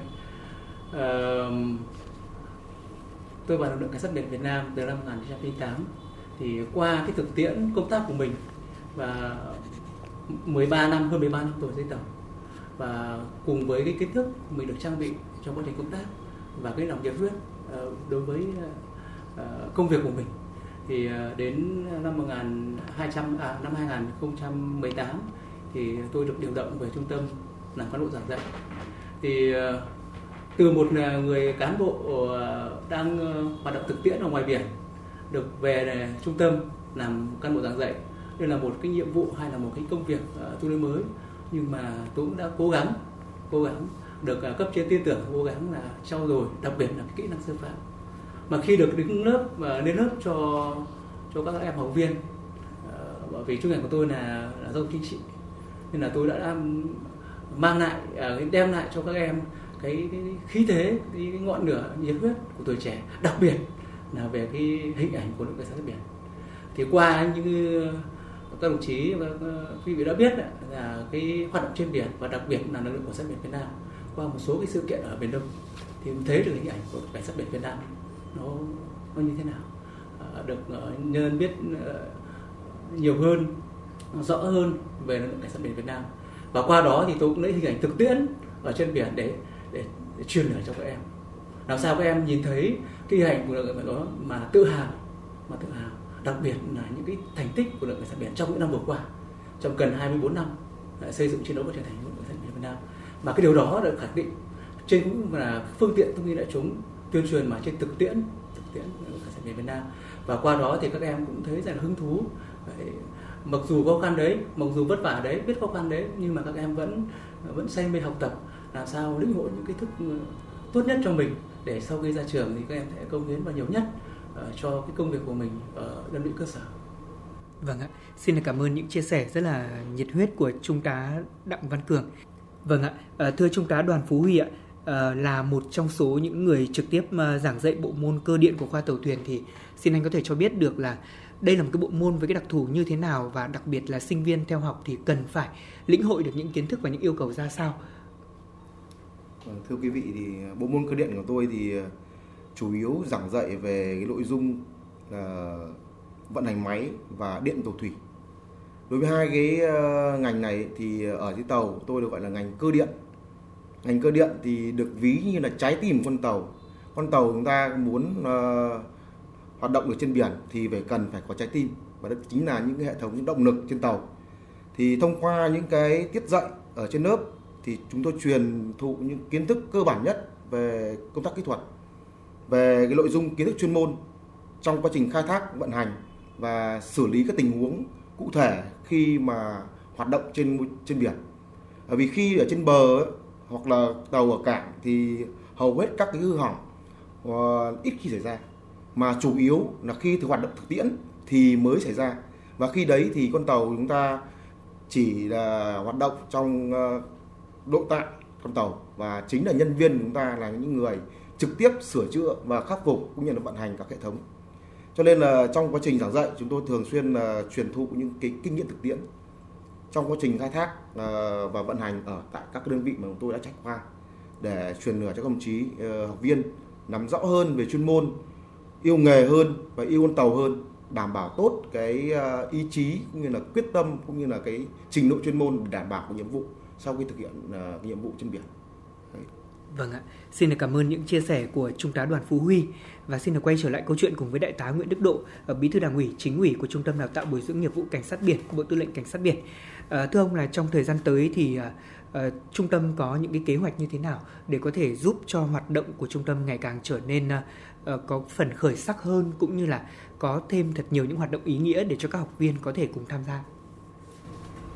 Có thể nói trong ờ, ờ, những năm tới thì để cái trong cái lộ trình phát triển của trung tâm cũng như cảnh sát biển thì uh, trung tâm tôi không chỉ có uh, đào tạo cho những uh, cán bộ uh, để vận hành uh, con tàu trên biển uh, cũng như là bồi dưỡng uh, uh, nghiệp vụ hàng hải và nghiệp vụ pháp luật đồng thời chúng tôi cũng tiếp tục mở rộng theo cái à, quyết nghị của thương vụ đảng ủy cảnh sát biển.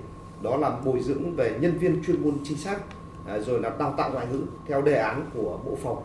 Đó là à, đào tạo ngoại ngữ cho cán bộ cảnh sát biển giai đoạn 2021 2030 à, trên sở đó thì chúng tôi cũng tiếp tục à, có cái à, mở rộng hơn nữa. Đó là không chỉ có giáo dục đào tạo mà chúng tôi à, Ờ, định hướng cho cán bộ giáo viên cũng như là cán bộ quản lý giáo dục về nghiên cứu học.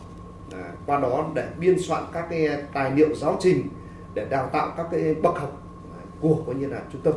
À, không chỉ có đào tạo coi như là đối tượng sơ cấp và tiến tới là đào tạo các cái bậc học cao hơn nữa à, theo lộ trình phát triển của trung tâm. À, ngoài ra thì à, trung tâm tôi cũng tiếp tục là một trong lực lượng trong à, đơn vị đấy đó là à, tuyên truyền phổ biến giáo dục pháp luật à, cho bà con nhân dân ở nơi đơn vị đóng quân cũng như là các cái à, đơn vị đóng quân trên địa bàn. Và đồng thời nữa chúng tôi cũng tiếp tục uh, uh, nâng cao các cái hệ thống trang thiết bị uh, của trung tâm. Để làm nào khi học viên ra trường thì đều nắm được các cái kiến thức cơ bản và đồng thời nữa là uh, hòa nhập ngay vào các đơn vị khi được biên chế để cùng với các cơ quan đơn vị uh, cán bộ uh, sở tại hoàn thành tốt nhiệm vụ trên cương vị công tác. Vâng ạ, xin cảm ơn những chia sẻ của các vị khách mời. Dạ vâng quý vị và các bạn thân mến, với phần tọa đàm vừa rồi thì cũng đã khép lại chương trình uh, chuyển động Hà Nội buổi trưa ngày hôm nay cùng với Thu Minh và Võ Nam. À, quý vị hãy ghi nhớ số điện thoại nóng của chương trình là 024 3773 6688 hoặc là quý vị có thể tương tác với chúng tôi thông qua fanpage FM96 Thời sự Hà Nội quý vị nhé.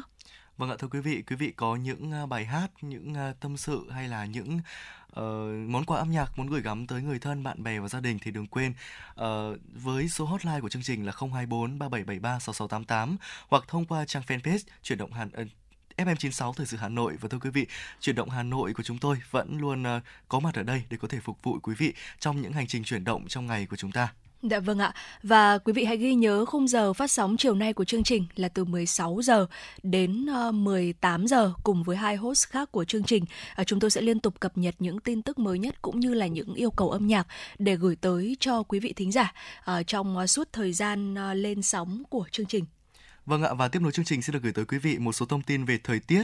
Ngày và đêm 14 tháng 8 năm 2022, khu vực Hà Nội có mây ngày nắng, chiều tối có lúc có mưa rào và rông, đêm không mưa, gió nhẹ. Trong mưa rông có khả năng xảy ra lốc xét và gió giật mạnh. Nhiệt độ thấp nhất từ 25 đến 27 độ, nhiệt độ cao nhất từ 31 đến 34 độ C. Phía Tây Bắc Bộ nhiệt độ thấp nhất từ 23 đến 26 độ C, có nơi dưới 23 độ C. Nhiệt độ cao nhất từ 31 đến 34 độ, có nơi trên 34 độ C. Có mây, có mưa rào và rông rải rác, gió nhẹ. Trong mưa rông có khả năng xảy ra ra lốc xét và gió giật mạnh. Phía Đông Bắc Bộ có mây, có mưa rào và rông rải rác, gió nhẹ. Trong mưa rông có khả năng xảy ra lốc xét và gió giật mạnh. Nhiệt độ thấp nhất từ 23 đến 26 độ, nhiệt độ cao nhất từ 31 đến 34 độ C, có nơi trên 34 độ C.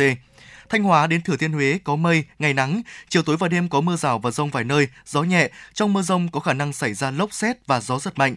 Nhiệt độ thấp nhất từ 25 đến 28 độ C, nhiệt độ cao nhất từ 31 đến 34 độ C, có nơi trên 34 độ C. Khu vực từ Đà Nẵng đến Bình Thuận có mây ngày nắng, chiều tối và đêm có mưa rào và rông vài nơi. Phía Bắc gió nhẹ, phía Nam gió Tây Nam cấp 2, cấp 3. Trong mưa rông có khả năng xảy ra lốc xét và gió giật mạnh. Nhiệt độ thấp nhất từ 25 đến 28 độ C, nhiệt độ cao nhất từ 32 đến 35 độ C. Thưa quý vị, hy vọng rằng là 120 phút trực tiếp của truyền động Hà Nội trưa nay đã giúp quý vị thính giả chúng ta cảm thấy hài lòng và thư giãn. Tới đây thì thời gian dành cho truyền động Hà Nội cũng xin phép được khép lại. Chỉ đạo nội dung Nguyễn Kim Khiêm, chỉ đạo sản xuất Nguyễn Tiến Dũng, tổ chức sản xuất Lê Xuân Luyến, biên tập Trà My, thư ký Kim Dung, MC Thu Minh Võ Nam cùng kỹ thuật viên Quang Ngọc phối hợp thực hiện. Thưa quý vị và để kết nối kết thúc chương trình ngày hôm nay của chúng ta, xin mời quý vị cùng quay trở lại với giọng ca của nam ca sĩ Tùng Dương với ca khúc Nơi đảo xa.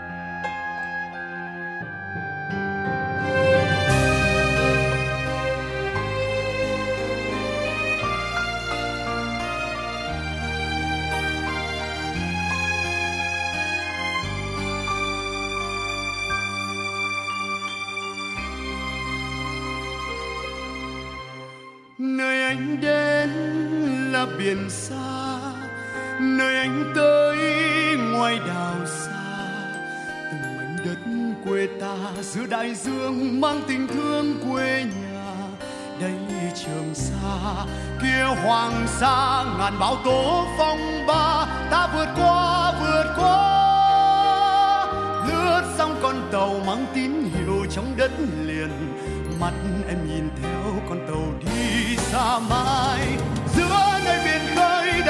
rộ ngàn bông hoa san hô, cánh hoa đỏ thắm bao hy vọng anh gửi về tặng em. Ơi, ánh mắt em yêu như biển xanh, như trời xanh trong nắng mới. Nhớ cả dáng hình em mùa gặt nặng đôi vai. Sóng dù mối tình đời thủy thủ càng thêm vui. Đây con tàu xa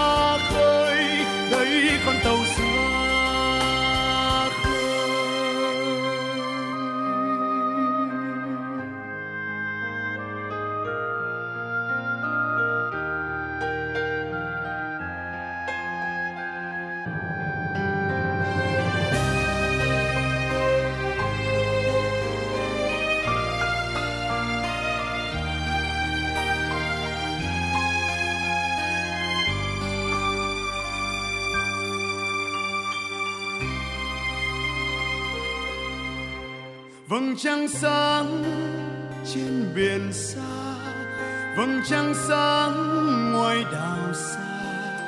Và nghe tiếng ngân nga du lòng ta, bao lời ca quê nhà đây trường sa kia hoàng sa, quần đảo tím hiên ngang, thiên hùng ca ngời sáng tháng năm con tàu quen sóng cả, quen gió biển nước ra màu nắng tươi giòn thêm anh thêm. Cánh chim hải âu bốn mùa về cùng anh vui ra khơi. Cánh hoa biển trắng là kỷ niệm anh gửi về tặng em. Đây súng khoác trên vai trong đầu núi soi hình anh đang đứng đó. Nhắn về đất liền cánh buồm chùa để tin yêu. Sóng dù mối tình đời thủy thủ càng thêm yêu. Đây con tàu